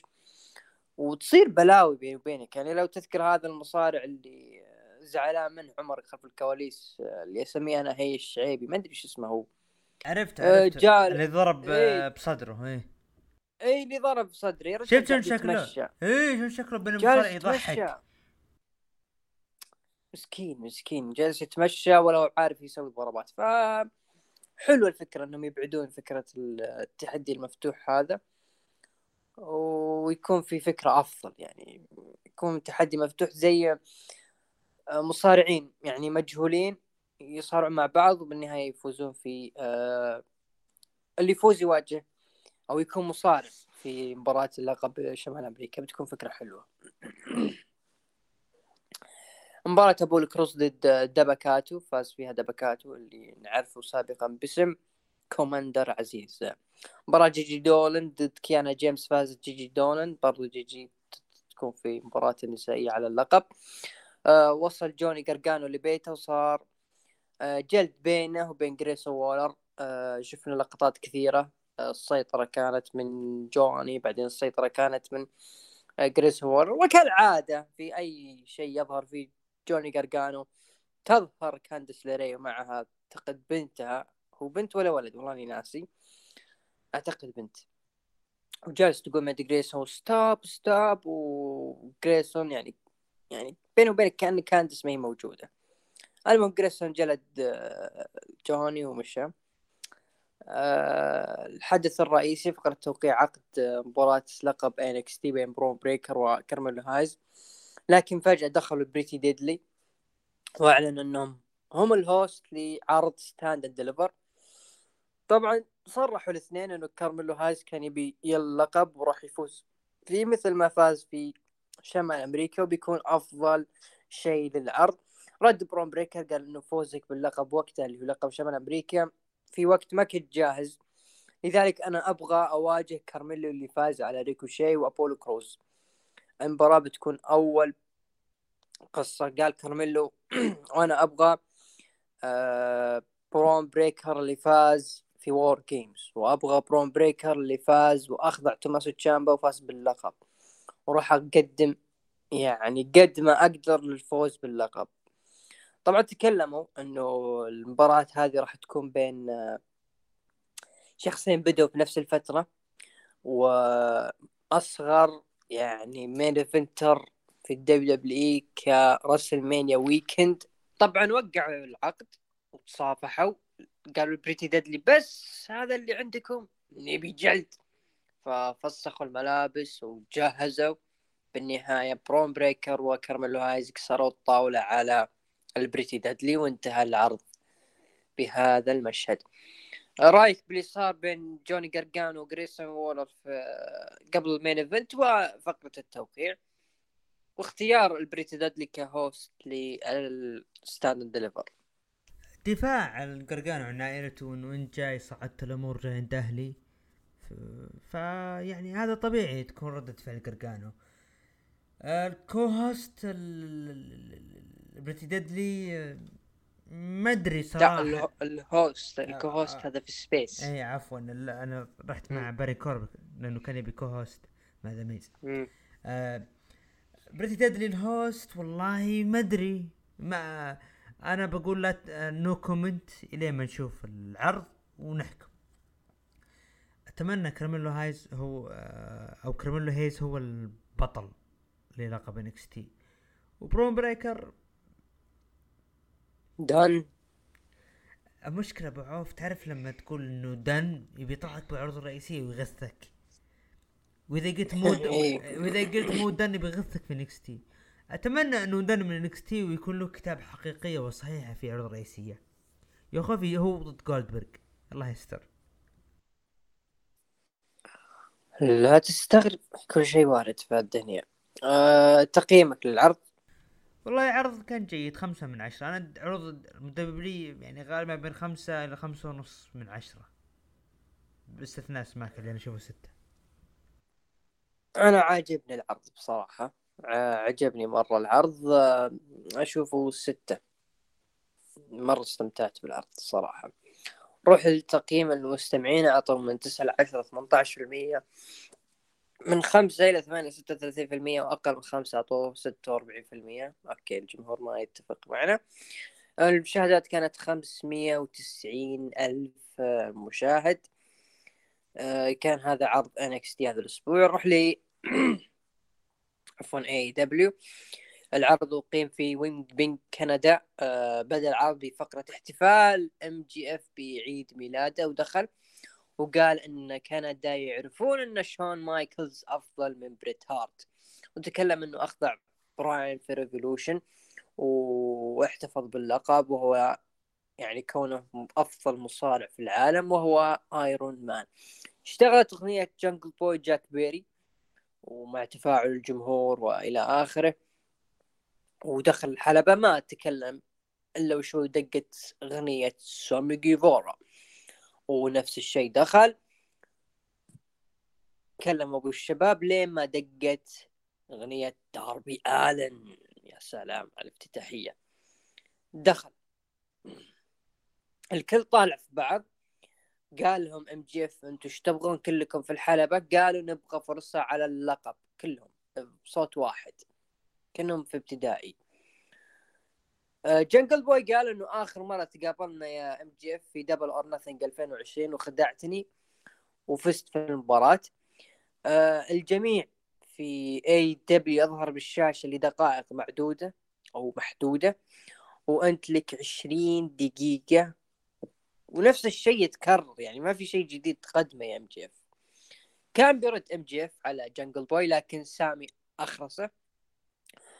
وقال أنا اشتغلت أكثر من وظيفة لكني صرت زي ما تقول حامل لكريس جيريكو أو زي ما قال كريس جيريكو جاي وفزت بلقب تي ان تي ثلاث مرات وأنا بكون بطل العالم. سواء حب الجميع ماكس أو الكنديين الأغبياء أنا بكون أفضل بطل عالم منك وأنت تعرف ذلك. يعني نفس عبارة ام جي اف اللي يسمونها catch phrase طبعا قال إم جي إف okay انت سرقت ال catch phrase حقي و لين ما قاطع داربي آلن. طبعا داربي آلن أعطانا قصة حياته في المدرسة وكيف دخل المصارعه لكنه قال في الاتحاد في ناس تشتكي في التويتر وتطالب وتهدد بعام 2024 أنا إذا ما أخذت فرصتي بروح أشتكي في التويتر طبعا إم جي إف عصب وقال يا جاك كان عندك كريستيان وسامي كان عندك جيريكو وانت يا داربي كان عندك ستينج لكن أنا الحالي كنت جاهز من أول يوم. طبعا هنا الجمهور قالوا وو إيش اسمه؟ آه وورد لو فكان لحظة حلوة. آه وأنا أقدر أفوز وأحافظ على اللقب آه، ضدكم أنتم يا الثلاثة. لذلك أنا بكمل احتفالي وبأكل الكيكة. أنتم تفاهموا مع بعض. طبعا الثلاثة طالعوا في بعض وتجالدوا ودفوا إم جي إف على الكيكة وصارت الحوسة اللي تصير في آه، عادة في عروض الدبليو دبليو رأيك في الافتتاحية يا عبد الرحمن؟ رأيك في الافتتاحية؟ أنا ودي أطبلها لكن أعطي رأيك. أنا قلتها لعمر إنه دائما لما تركز في العروض ركز على الافتتاحية والنهاية. هي الأهم شيء. العروض لما تكون في كندا ارقد وامن من ناحية تفاعل الجمهور. ارقد وامن من ناحية كتابة العرض. لأن إدارة اي دبليو إدارة دبليو لما تكون في كندا هي عارفة انها إنها تقابل جمهور قوي وجمهور عارف مصارعة مو ينضحك عليه. يعني إذا جبت لي booking خايس بيجيك boo boo عظيم. إذا جبت لي booking عظيم راح يجيك تشجيع قوي. لما ظهر اللي هو جنجل بوي أنا قلت okay الحمد لله. افتكينا من شيء اسمه كريستيان. لكن لما تكلم قال أنا أنت يا أبو تاخذ وقتك عشرين دقيقة يا ام جي اف ومكرر ومدري وشو. جنجل بوي كم لك شهر أنت وكريس بعد عداوتكم ست شهور. أكثر بعد. المهم نروح استاذن سامي جيفارا على جنب نروح لدربي ألن. دربي عجبني لما تكلم وقال إنه أنت يعني اقصد ام جي اف إنه يهدد بيطلع 2024 من الكلام. حلو ال shoots العظيم من ام جي اف عفوا من دربي ألن. جدا جميل. رد ام جي اف كان حلو لكن الجمهور قال لا لا يا وردلو على مين؟ آه، لا لا يا ام جي اف على مين تضحك؟ وردلو هذه بعد. عشان أقول لكم الجمهور يا أخوان. لما كنت أقول قبل اي دبليو تحتاج تطلع برا أمريكا بريطانيا الآن عندك كندا. عرض عرض الشهر القادم آه فوربدن دور. أتوقع كذا اسمه نسيت اسمه. يعني بكندا. فهذه ميزة ميزة. فافتتاحية كانت عظيمة. أفضل أفضل افتتاحية هذا الأسبوع بالمناسبه أضف إلى ذلك مع عفوا كلمة أخيرة. كأنه يقول توني خان هذولا عيالنا هذولا مواهبنا. الآن جمعتهم لكم بحلبة على لقب عالم. ما يمنع إذا كانت المواهب كلهم يتقاتلون على لقب عالم. مو شرط تجيب لي واحد شايب واحد part timer واحد مصارع قديم أسطورة إنه لازم يكون له دخل بلقب عالم. لا أنا عندي أربع أشخاص كلهم صغار بالعمر قادرين يسوون شيء على لقب عالم.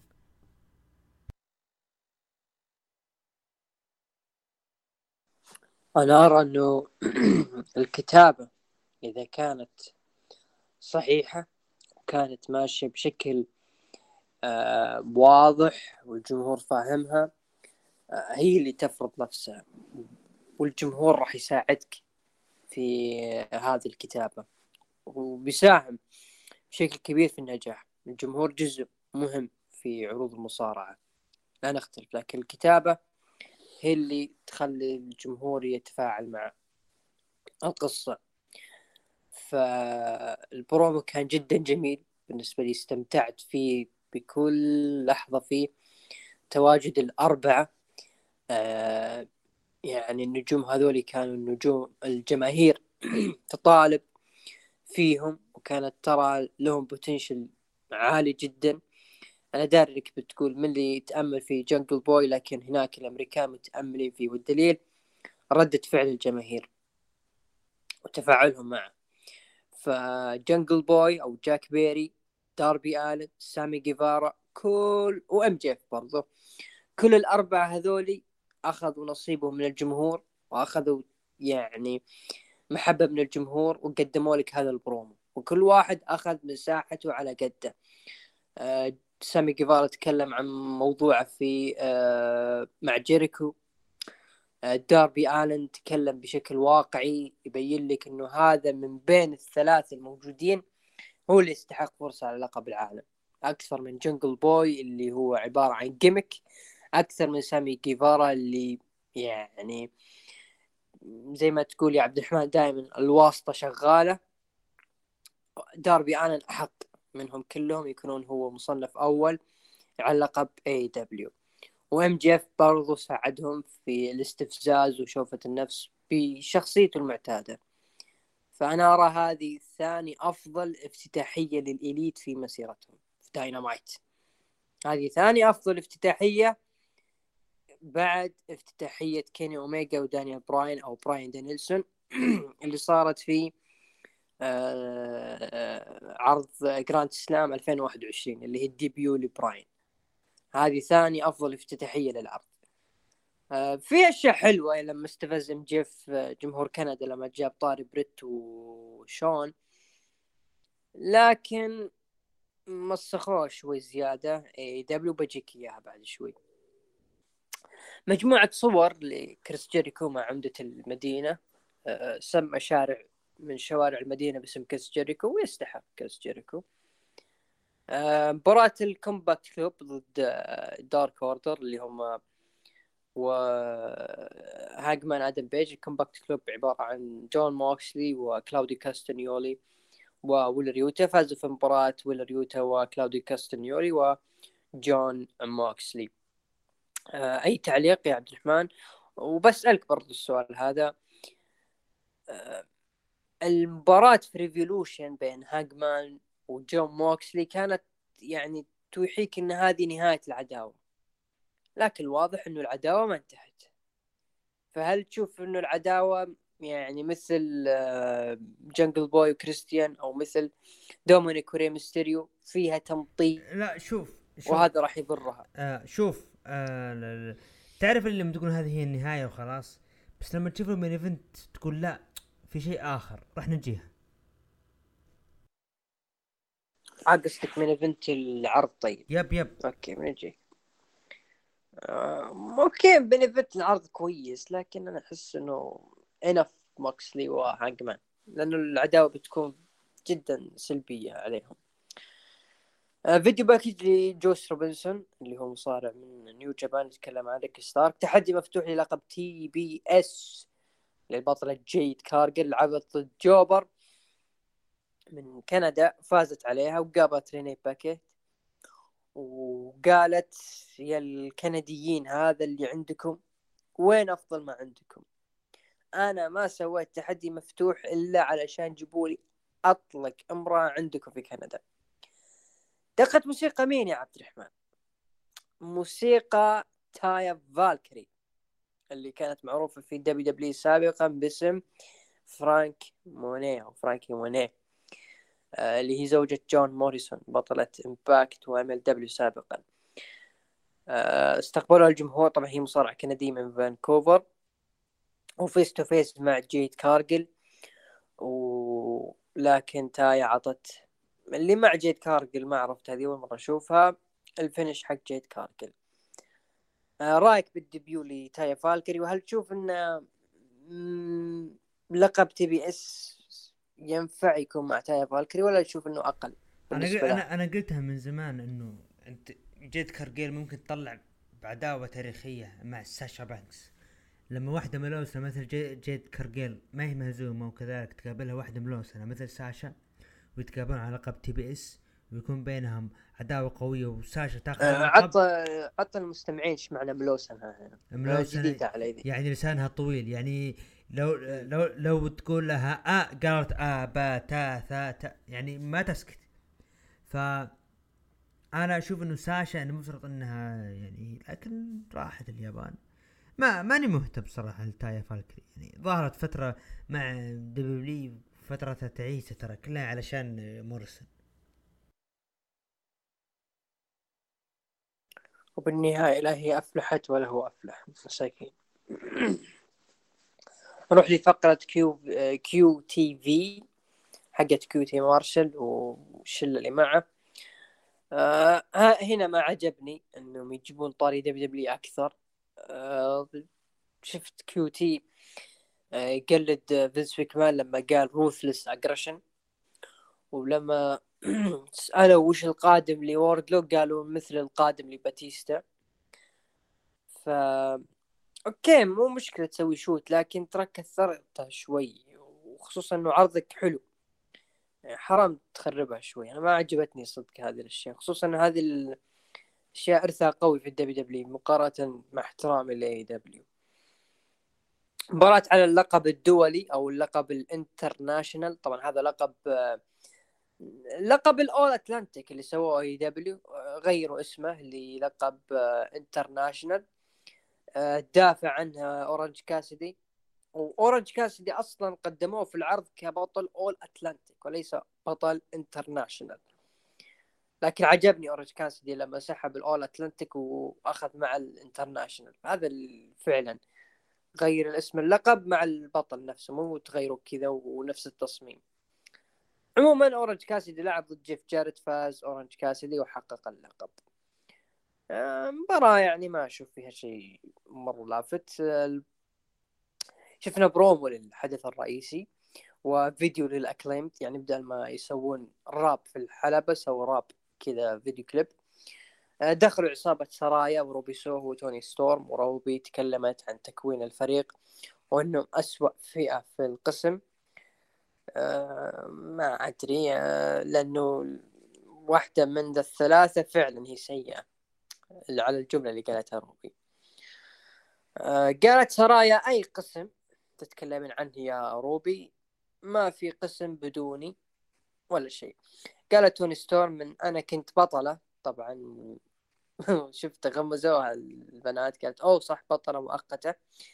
ما حد قدرني ولكن لما راهنوا على جيمي هيتر حبوها الناس وتجمعنا بسبب إنه منبوذين وذكرت مصارعات AEW وأخيرا ذكرت بريت بيكر وجيمي هيتر بعد دخلوا الثنتين وتجادلوا معهم لكن انجلدوا للأسف.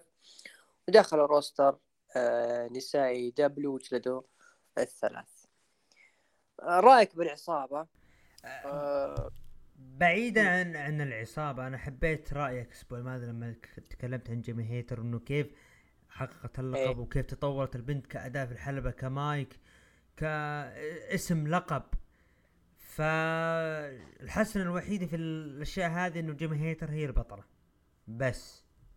لا لا ممتازة ممتازة البنت مرة ممتازة. ثاني أتفق. ثاني أفضل بطلة بعد بريت بيكر. أتفق بالنسبة اتفق لي يعني. أما توني ستورم ف... آه معليش. شوف عندك برضو فيها واحدة ثالثة بس إن أتوقع سوء ال booking ما ظهر شو اسمها؟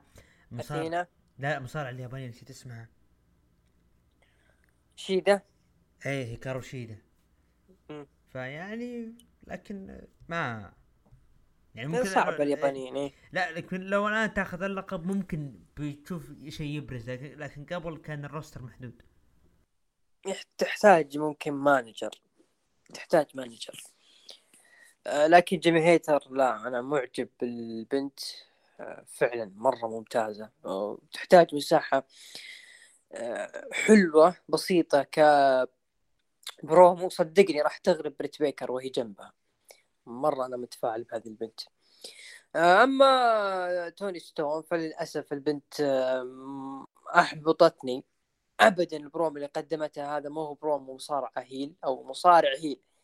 آه، مصارع heel المفروض يكون مستفز مثل بيج أو روبي سوهو ذي البنت لا جالسه والله أنا ما قدروني ولا أعطوني لقب. آه كمان يا البنت. ف إذا كانت ستورم بتقدم شخصية فعلى الأقل تكون tweener والبقية تكون heel. ما عندي مشكلة. آه، أو ما تمسك مايك نهائيا زي سرايا مع damage control الحدث الرئيسي مباراة على ألقاب الفرق الثلاثية ال Elite ضد ال Jericho Appreciation Society ضد الأبطال ال House of Black. آه بعد مباراة جميلة جدا فازوا فيها ال House of Black وحافظوا على الألقاب. بعد مباراة دخل جيك هيجر مسوي أبو الشباب وتضارب مع ال House of Black وانجلد. ودخل كريس جيريكو يبي يفزع لكن أيضا انجلد ومسحت الحلبة. لكن تفاجأنا بال stage إنه اللي بين هانج مان وال Combat Club لا زال مستمر وضرب ويلر يوتا ودخل الحلبة ولحقوه جون موكسلي وكلاوديو كاستنيولي وهانج مان قال اطلعوا لي تعالوا وفعلا دخلوا الحلبة. لكن تفاجأنا بدخول ال Elite من خلف هانج مان بيج وانسحب جون موكسلي وكلاوديو كاستنيولي من الحلبة. طبعا الجمهور تفاعل على هذه اللقطة. مشاهدات العرض بلغت من 850 ألف مشاهد. آه رأيك في المباراة؟ مباراة ورأيك أنا, أنا منتظرها. منتظرها من الأسبوع الماضي وحاط آمالي بأنها تكون مباراة عظيمة. من اللحظة اللي دخل فيها ال House of Black ما سويت skip للدخلة.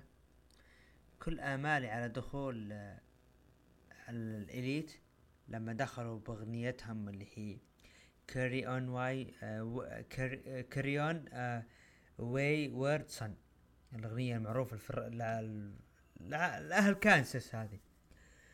فمستمتع بالأغنية وتفاعل الجمهور لكن في شخص خربها. المزعج المعلق إكس كاليبر لما لما بدأ يتكلم. هو توني شوفاني يا عمي اسكت خلنا نسمع. look this is Elite hometown مسقط. حبيبي يا أخي كل تبن خلنا نسمع. وبعدين قلت okay ما مشكلة. بعدين دقت موسيقى جيريكو قلت حلو. والله يا أبو عوف ما قدرت أسمع. المفترض يا توني خان أنت عارف جمهور كندا. المفترض إنه دخول الإليت ودخول آه، عصابة جيريكو إنه يكون في صمت. لكن ما صار. ما صار. شيء يغث. مباراة عظيمة. لما قلنا افتتاحية عظيمة الختام أعظم. مباراة ثلاثية على لقب الفرق الثلاثي.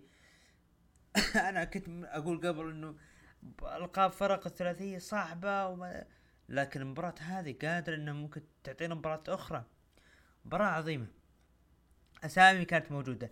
سامي جيفارا ال- السلبية الوحيدة إنه كيف يظهر بالبداية يتكلم يطالب في مباراة. والآن يظهر في هذه المباراة. ما- يعني هذه هي السلبية الوحيدة.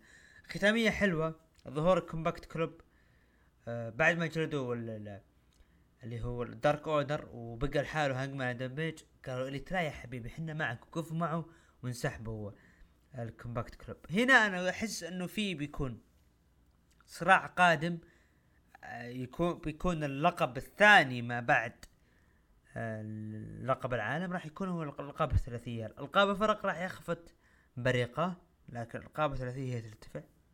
ممكن نشوف Combat Club يطالبون بفرصه على ألقاب ال Elite العصابه جيريكو. فممكن. ختامية جدا جدا جميلة. أنا بالنسبة لي أنا أعطيه سبعة ونص من عشرة. آه نقطة اكسكالبر آه بالنسبة لي آه أسوأ عرض يعني علق عليه هو هذا العرض بالنسبة لي. كان عليه أخطاء كثيرة ترى.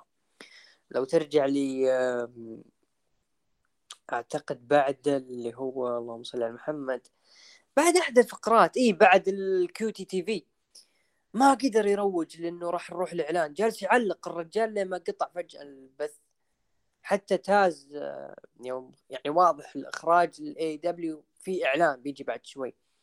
وتاز تكلم. واكسكاليبر برضو تكلم يعني على حسبالهم إن البث شغال. ومثل ما قلت اكسكاليبر أصلا لو ترجع للبرومو حق MJF قاعد يتكلم والبرومو بدأ. فاكسكالبر بالنسبة لي أخطأ كثير في تعليقه على هذا العرض وكويس إنك انتبهت لهذه النقطة. آه، إذا تكرر هذا الخطأ من اكسكالبر يفترض تغيير عاجل مو بتغيير لكن ليه ما يضيفون مثلا شخص من أو شخص لطاوله التعليق؟ يعني عندهم ريني باكيت. كانت سابقة في عرض في عروض WWE كمعلقة. مو ما هو مشكلة يضيفونها ككادر كادر نسائي. أو يجيبون كريس جيريكو. مو مشكلة. أهم شيء إكسكاليبر لا يكون ال head يعني. بيخربها زي ما خربها هذا العرض. لكن العرض ما ما راح يوقف على اكسكاليبر كان عرض جدا جميل وأتفق معك عبد الرحمن سبعة. أنا أشوف إنه كافية له. نروح لتقييم المستمعين. أعطوه من 9 ل 10 14% من 5 ل 8 64% وأقل من 5 أعطوه 22% آه نروح لعرض الأسبوع. آه عرض الأسبوع يا شباب أخذ SmackDown 22% كذلك Raw 22% NXT ياخذ 11% وداينامايت أخذ 45 أو 45 نعم في المية. كم آه، أو ما هو عرض الأسبوع عبد الحميد بالنسبة لك؟ بكل تأكيد أنا أشوف AEW هو الأفضل بصراحة. داينامايت أنا أتفق معك وشوي أميل ل NX T استمتعت بالعرضين بصراحة. فنعم AEW كان هو عرض الأسبوع. ختاما يا عبد الرحمن. ما قبل الختام الأسبوع المقبل راح نتكلم إن شاء الله عن card WrestleMania راح يقام ليلتين في هوليوود وكذلك NXT Stand & Deliver ترقبوا الأسبوع المقبل راح يكون في إعلان بما يخص ركن الحلبة في رمضان رغم إن عمر أحرقها على خفيف لكن بإذن الله الأسبوع الأسبوع المقبل بإذن الله راح يكون آه، في كذا إعلان. شكرا لك أبو عوف كلمة ختامية. آه شكرا لك يا عبد الرحمن. شكرا لأخواننا المستمعين. أيضا نشكر عمر اللي كان متواجد معنا. إن شاء الله تكون حلقة آه، حلوة. اعذرونا إذا بدر منا تقصير. نراكم إن شاء الله في حلقات قادمة. يعطيكم العافية. وفي الختام لا تنسون تتابعونا في حساباتنا في اليوتيوب تويتر إنستغرام SoundCloud Apple Podcast Google Podcast والتيك توك. باسم ركن الحلبة. ونصل الآن الختام نراكم بإذن الله. الأسبوع المقبل في الحلقة رقم 158 إلى اللقاء.